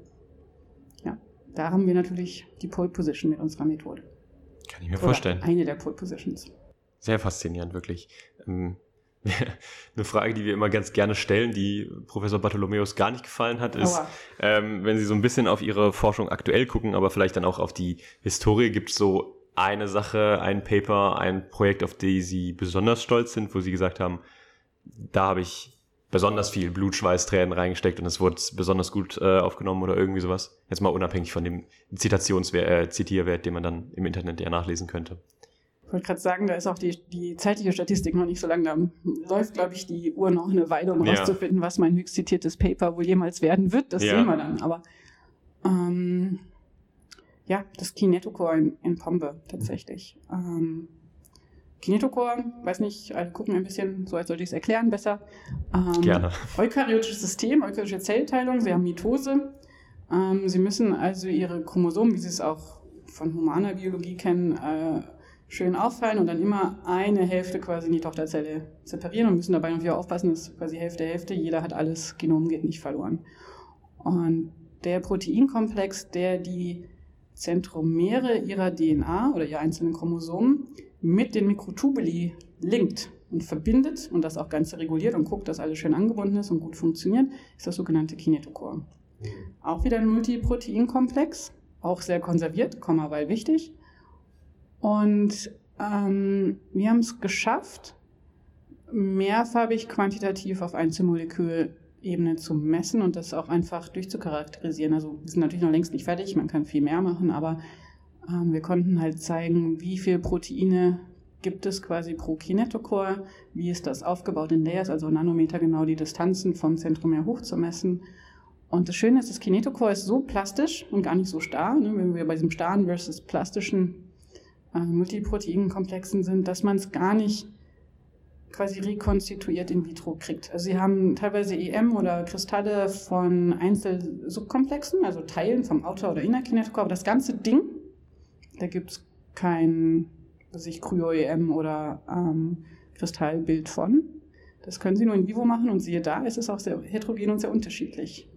Und das zu etablieren, da mehrfarbig quantitativ auf Einzelmolekülebene zu messen und da also das erste In-vivo-Bild des Kinetokurs zu etablieren, wo man natürlich noch ganz viel mehr machen kann, das war natürlich schick. War das dann ähm, schon bereits in Bonn oder war das dann noch oh, eine Ich habe das als Doktorand angefangen. Ach ich habe so, mit okay.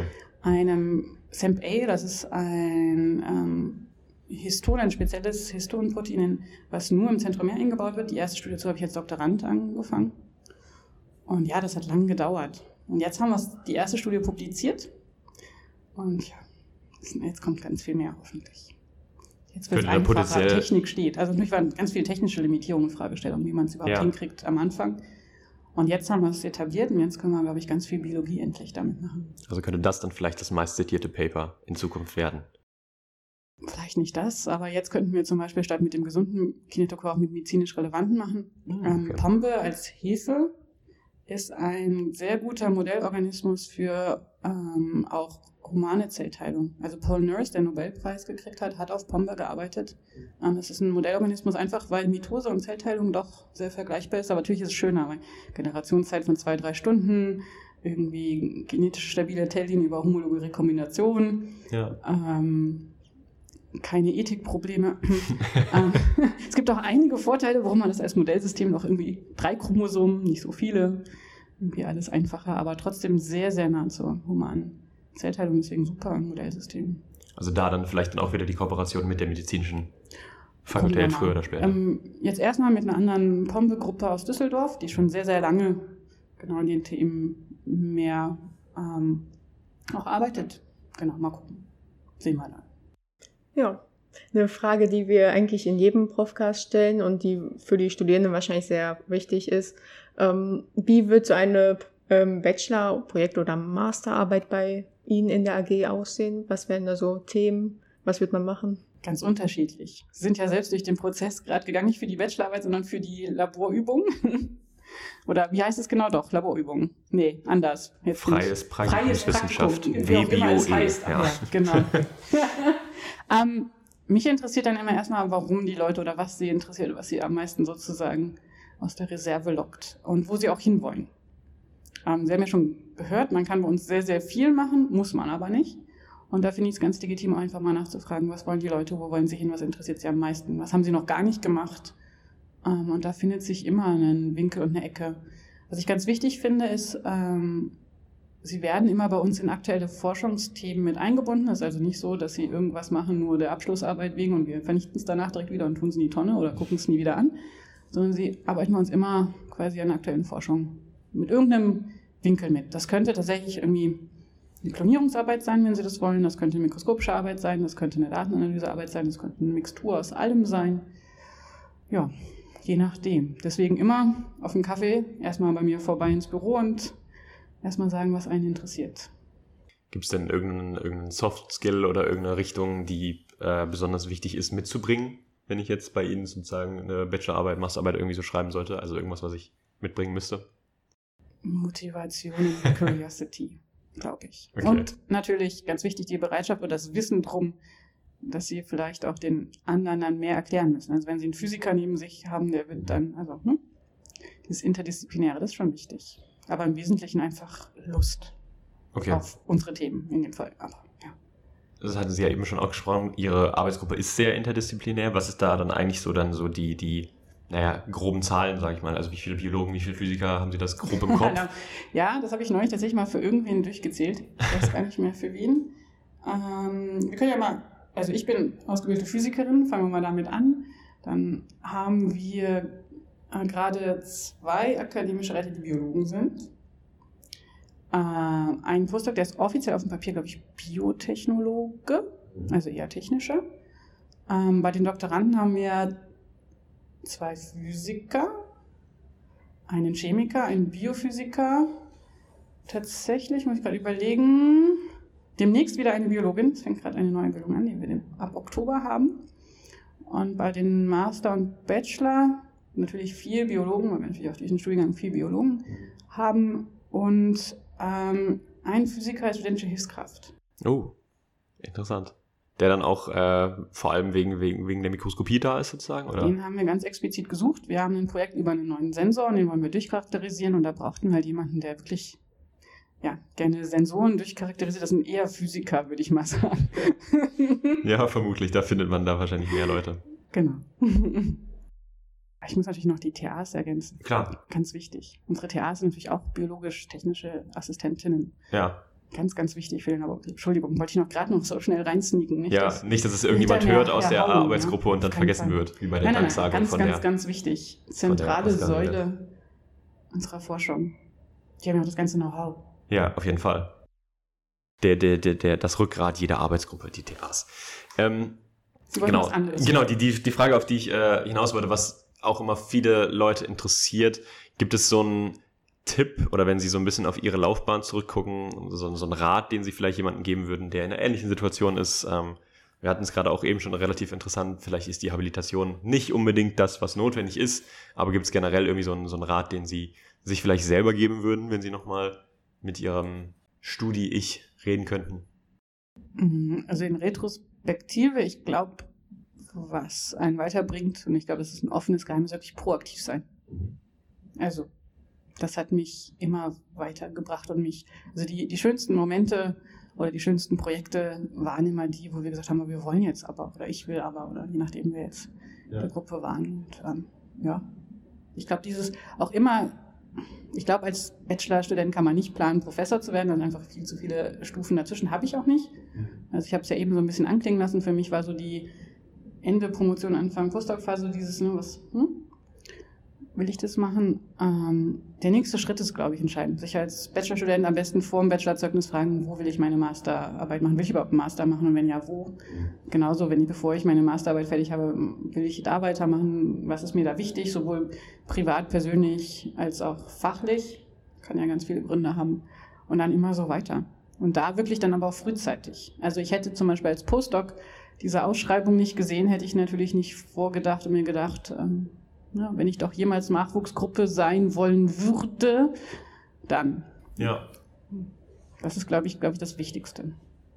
Ähm, wenn man sie ein bisschen kennt, auch in der Fachgruppe hat man dann auch gemerkt, dass sie sehr engagiert sind, was das Studierendengerechtigkeit mit Kind mhm. auch angeht. ähm, wahrscheinlich, weil sie selber ja die Erfahrungen dann vielleicht gemacht haben, positiv als auch negativ. Ähm, Gibt es da irgendwas, was Sie dann vielleicht irgendwie jemanden als Tipp oder auch als Rat auf den Weg geben könnten, was irgendwie in die Richtung geht? Das eigene Mindset immer wieder überprüfen. Ich gebe Ihnen ein Beispiel. Ja. Ein Kollege, männlich, aus der Physik, ähm, erzählte mir, dass es er jetzt geschafft hätte, das Kolloquium so zu legen, dass man auch als Familienmensch quasi dort teilnehmen kann. Jetzt hätte er aber das Problem, dass er ja immer hingehen müsste was ja erwartet wird. Das wurde ja extra für ihn verlegt sozusagen, jetzt müsste er immer hingehen. Dann habe ich ihn nur angeguckt und gesagt, naja, also, du hast genauso viel zu tun wie andere Professoren. Du hast sogar noch weniger Zeit, Komma, weil Familie. Ähm, ich glaube nicht, dass du öfter zum Kolloquium gehen musst, nur weil du es jetzt kannst als mhm. andere. Und dann, ja, ich glaube, es ist Mindset. Sowohl, also ganz viel bei einem selbst natürlich, aber natürlich dann auch bei der Gesellschaft drumherum. Ja. Und ich glaube, da immer wieder, also ich glaube, jetzt ärgerlich werden oder ständig nur rumzuschimpfen oder irgendwie immer zetern, hilft halt nicht. Ich glaube einfach dieses Gewitzte immer wieder darauf hinweisen soll. Aber eigentlich, hm, denken wir doch nochmal drüber nach, äh, hilft, glaube ich, am meisten. Ja, also gab es ähm, in Ihrem Lebenslauf dann auch schon irgendwann mal so einen Punkt, wo Sie sich dachten, oh, vielleicht ist das doch nicht das Richtige oder ich will doch lieber in die Industrie gehen oder war schon immer Forschung auf jeden Fall? Na, es war für mich immer schon sehr wünschenswert ab dem, also ab Doktorarbeit, Postdoc ungefähr, ähm, weil mir klar geworden ist, ähm, ich bin gern mein eigener Chef. Also wenn ich jetzt zum Beispiel morgen entscheiden würde, ich würde gerne was anderes forschen, ich äh, tue das alles in die Tonne, es wird natürlich ganz viele praktische Probleme geben und einen riesen Aufschrei, aber ich könnte es tun. Also ich habe Forschungsfreiheit. Keiner schreibt mir vor, ich muss Produkt X entwickeln oder ich müsste XYZ tun, was meine Forschung angeht. Ähm, ist halt die Frage, ob ich dafür Funding kriege, wenn ich keinen Credit in dem Forschungsgebiet habe, aber gut. Ne? Ähm, das ist mir wichtig, diese absolute Freiheit auf der Arbeit, ähm, mich dahin zu entwickeln und dahin zu forschen, was meine Interessen angeht. Und das finde ich ist ein sehr, sehr hohes Gut. Und das ist mir sehr wichtig. Und ähm, ja, der Weg dahin ist, glaube ich, muss man gar nicht äh, drüber reden, eher so ein bisschen suboptimal, gerade in Deutschland. Okay, wir wurden unterbrochen, wir können jetzt wieder weitermachen. Und versuchen wir genau an der Stelle wieder einzusteigen. Und ich habe es natürlich vergessen. Ja. es ging um, ah ja, ob ich immer Wissenschaftler werden wollte. Genau. Das war das Thema. Genau. Ich habe in Kurzfassung gesagt, ich mag, wie man arbeitet, also wie man Forschung macht, selbstbestimmt ist. Ähm, in der gleichen Hinsicht, wie ich immer proaktiv überlegt habe, was ist der nächste Schritt, was ist der nächste Punkt, war ich auch, glaube ich, immer sehr reflektiert. Und ich glaube, also ich musste nie hundertprozentig Wissenschaftler werden. Mir war sehr wohl bewusst, dass es andere Optionen gibt, Industrie, ähm, auch, weiß ich nicht, in irgendeiner Form Lehrer, weiß jetzt nicht ob Schule, aber jetzt auch zum Beispiel Fachhochschule ist ja auch noch ein anderes Thema. Ähm, ich glaube, ich kann mir sehr, sehr viel vorstellen, was ich hätte werden können. Ich glaube, mein Lebenslauf ist ja auch bunt genug, dass man das auch sieht, dass ich auch viele Sachen gemacht habe. Ähm, genau, aber es ging halt immer dann doch irgendwie, also das Gesamt war immer dann netto positiv sozusagen. Es ging dann halt immer weiter. In meinem Fall ging es ja auch wirklich sehr, sehr schnell weiter. Ich habe da ja mehrfach relativ kurze Karrieresprünge gehabt ja, keine Ahnung, was gewesen wäre, wenn ich an irgendeiner Stelle länger hängen geblieben wäre oder irgendwas anderes quer gekommen wäre. Weiß man natürlich nicht. Aber ich glaube, ja, das wäre eine Option auf jeden Fall gewesen. Dann wäre ich jetzt vielleicht ganz woanders. Aber Sie würden sagen, dass Sie jetzt mit Ihren Entscheidungen zufrieden sind und ja. alles richtig gemacht haben? Wieder zurück Weiß ich nicht, ob richtig, aber auf jeden Fall äh, bin ich gern hier. das kann man festhalten. Sie hatten es ganz am Anfang auch schon angesprochen, dass Ihre Faszination für die Astronomie mhm. auch eine große Sache ist. Ist das was, was Sie jetzt vielleicht auch noch im Hobbybereich in, der, in Ihrer Freizeit machen? Oder ja, ist das ich kriege schon in der Freizeit, also aktiv nicht, aber ich kriege immer die Ergebnisse mit. Also wenn gerade wieder eine neue Sonde XY irgendwo landet oder ein Kometen an Bord oder so, dann, dann weiß ich das. Ähm, ist auch gerade wieder ein neuer Survey von den Astronomen raus. Ähm, eine meiner Kommilitonen ist auch Astronomieprofessorin geworden, eine gute Freundin von mir. Also ähm, ich kriege die Ergebnisse mit und finde die spannend. Nur selber machen möchte ich es nicht. Okay. Ähm, ich glaube, das ist legitim, würde ich sagen. Ähm, ja. Ja, generell ähm, auch eine andere Kommilitonin ist tatsächlich ähm, jetzt äh, Astronautin in Waiting, hat man, glaube ich, in Bonn auch mitbekommen, ist ja auch Bonnerin, die Insa Hila Eich will ja Astronautin werden, das war auch eine Kommilitonin von mir. Mhm, interessant. Ja. Also auch aus, aus einer Bonner Kommilitonin und da. Eine Bonner Kommilitonin aus meinem Semester. Ei. Mhm. Interessant. Wo sich die Welt nicht dann doch alles ja, verläuft. Dann ähm, haben wir noch als Abschlussfrage ganz klassisch dann sowas wie, äh, wenn die Uni-Zeit dann mal vorbei ist, wenn man nach Hause kommt, was ist da so das, das so ein Hobby oder ein Interesse, wo man vielleicht dann von der Uni abschalten möchte oder ist Uni das komplette Leben und man kann im Prinzip äh, gar nicht abschalten? Ah ja, da habe ich meine Kinder. Ich glaube, die lenken Gutes Hobby, gutes ab. Hobby. ähm, ich habe noch, also der schöne Vorteil, nach Deutschland zurückzukommen und auch ungefähr in die Region zurückzukommen, ist, dass doch relativ viele irgendwie dann doch, auch wenn sie mal ausgeflogen waren, wieder in die Region zurückkommen. Das heißt, viele von Freunden, Kommilitonen sind nicht in Bonn, Köln direkt, aber dann doch im etwas größeren Zirkel dann jetzt wieder in Deutschland zurück. Und das ist natürlich schön, wenn man zurückkommt und die alten Freunde nicht nur auf Zoom sieht, sondern auch um die Ecke hat. Ähm, ja, äh, da gibt es einiges. Jetzt mit Kindern muss ich sagen, ist es tatsächlich irgendwie Kinder, Familie, Arbeit, Leben hinkriegen. ähm, einmal im Jahr leiste ich mir gerade ein Festival. Ab und zu ich auch ein bisschen Musik, aber eher weniger. Ähm, meine Rollenspielrunde gibt es noch aus Bonner Zeiten gegründet in der Indenicher Mensa, vor der Renovierung. Ähm, gibt es immer. Okay, da muss ich direkt dann mal nachhaken. Also bei zwei Sachen. Einmal, Sie machen, machen ja, Sie machen selber Musik. Also welches Instrument? Oh, ich habe als Kind klassisch Geige gelernt. Mhm. Ähm, Fand es dann irgendwann ein bisschen blöd, dass man als Melodieinstrument nicht gut alleine spielen kann. Das ist irgendwie nicht so befriedigend. Ja. Ähm, habe dann gedacht, ich brauche irgendwie ein Harmonieinstrument, wo man sich selbst begleiten kann. Mir dann eine Harfe gekauft. Wow. Mhm, sehr schick. Aber dann geht es äh, eher in die klassische Richtung der Musik? Gemischt. Oder? Auch viel Folk. Kennen Sie bald Folk? Französische Folk kenne ich, äh, die Richtung sagt mir tatsächlich nichts. Ja, einfach ganz gemischt. Also ist alles dabei. Hm, interessant. Ähm, und jetzt die zweite Frage, die sich direkt anschließt. Die Rollenspielrunde, also in die mhm. Richtung Pen und Paper? Oder? Mhm. Pen und Paper, ganz klassisch Deutsch, DSA, das schwarze Auge. Sehr gut, sehr gut. Ähm, aus, kann man jetzt lange ausdiskutieren, ne? aber aus, glaube ich, typischen Gründen, die ein, ein Deutscher hervorbringen würde, warum das das beste Rollenspielsystem ist. Ähm, genau. Ja, sind tatsächlich noch äh, die gleichen sechs Leute wie 2006, als wir, als ich aus meinem Auslandssemester zurückkam, haben wir das gegründet in der Mensa, wie gesagt, hier. Wow. Wir waren zwischendurch ein bisschen gehandicapt, weil alle irgendwie quer über die Welt verstreut waren. Inzwischen sind wir, nachdem wir wirklich irgendwie USA, Japan, Schweden, alles Mögliche mit dabei hatten. Mhm. Das weiteste, was wir gerade haben, ist München. Oh wow. Okay. Das finde ich eigentlich ganz gut. Ja. Jetzt haben wir ein anderes Problem, jetzt haben wir so viele Kinder. ähm, aber ja, wir sind tapfer. Wir spielen immer weiter. Ähm, also jetzt, jetzt geht es dann in eine sehr nerdige Fachsimpel-Richtung, aber ist es dann immer noch dasselbe Abenteuer die ganze Nein, Zeit? Oder wird oh, es, wir haben, äh, oh ja, wir haben ganz lange die große Kampagne gespielt. Ja. Ähm, die gezeichneten Kampagne haben wir gespielt. Das ist eine der größten Kampagnen in der DSA. Die haben wir, glaube ich, im Endeffekt sowas wie in Echtzeit gespielt, weil wir zwischendurch so selten gespielt haben, dass oh, okay. äh, es dann lang gedauert hat, aber die haben wir dann doch irgendwann abgeschlossen. Ähm, ja, neue Charaktere, andere Abenteuer. Jetzt kleinere. Für den großen Spannungsbogen fehlt uns gerade der Atem. Kommt dann vielleicht wieder, wenn die Kinder größer sind. Wenn die Kinder dann vielleicht auch mitspielen dürfen. Ja, oder so, ja. Mal gucken. Wer weiß, was das passiert. Okay, dann äh, eine Abschluss-Nerd-Frage, einfach weil ich das noch rausbringen muss. Ähm, was ist Ihr Charakter? Also was ist, oder natürlich haben Sie mehrere Charaktere erstellt, aber mhm. vielleicht können Sie da so ein bisschen Einblick äh, geben. Ganz aktuell ein Druide von den Feuerinseln im Süden von Aventurien, ah, okay. wer sich da auskennt. Kenne ich mich aus. Alles klar. Ähm, wir haben tatsächlich äh, noch eine Zuschauerfrage bekommen. Ähm, relativ äh, trocken, sagen wir mal. Aber haben Sie einen Lieblingsmikroorganismus? Und wenn Sie einen haben, warum ist dieser? Nein. Ich habe immer wieder neun. Ja. Also ich habe alle möglichen Organismen für alles Mögliche lieb. Immer die, die irgendwas Besonderes haben, was sonst keiner hat. Okay, aktuell ist es dann welcher Lieblingsorganismus?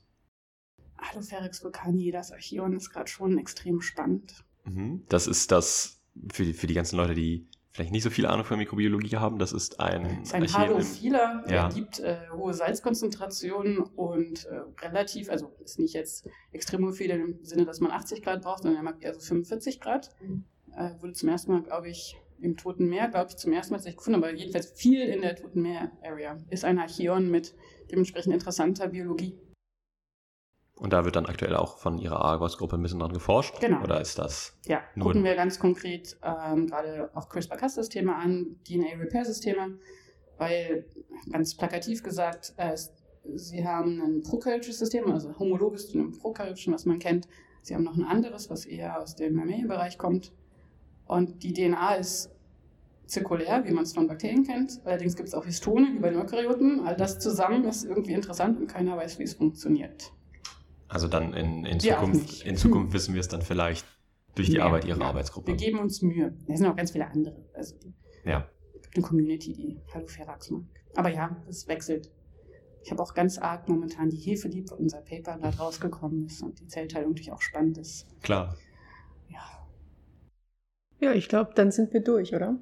Dann sind wir damit mit unserem Fragenkatalog zuerst mal am Ende. Ja, Außer Sie möchten noch ein wenig aus dem Nähkästchen aus irgendwas plaudern, dann äh, sind unsere Mikrofone natürlich immer eingestellt. Ich bin ein sehr schlechter Stand-up-Comedian, von daher müssen Sie mich schon fragen. Nee, alles klar, dann ähm, sind wir am Ende, möchten uns natürlich dann einmal ganz herzlich bei Ihnen nochmal bedanken, dass Sie sich die Zeit genommen haben mhm, und auch äh, vielen Dank für alle Zuhörer, die jetzt noch dran sind ja, interviewen Sie ganz viele von meinen Kollegen, dann lerne ich die auch besser kennen. Ja, definitiv. Super. Ich meine, wir können es jetzt ja so direkt äh, dann noch das Feedback-Gespräch einbauen. Was ist denn Ihr nächster Wunschkandidat, den wir gerne mal interviewen würden? Wir haben ja schon ein paar auf der Liste, die wir im Kopf haben, aber was ist denn gleich aus der Sicht von dem Keinen neuen Professoren interessant? Wunschkandidaten, aber es wäre doch schön, mal wirklich alle Institute einmal abzusammeln und alle Themenbereiche. Das wäre doch schick. Ja, arbeiten wir dran. Dann würde ich sagen, abschließende Worte wurden gesprochen. Nochmal vielen Dank, dass Sie sich die Zeit genommen haben. Na gerne. Und äh, Cut.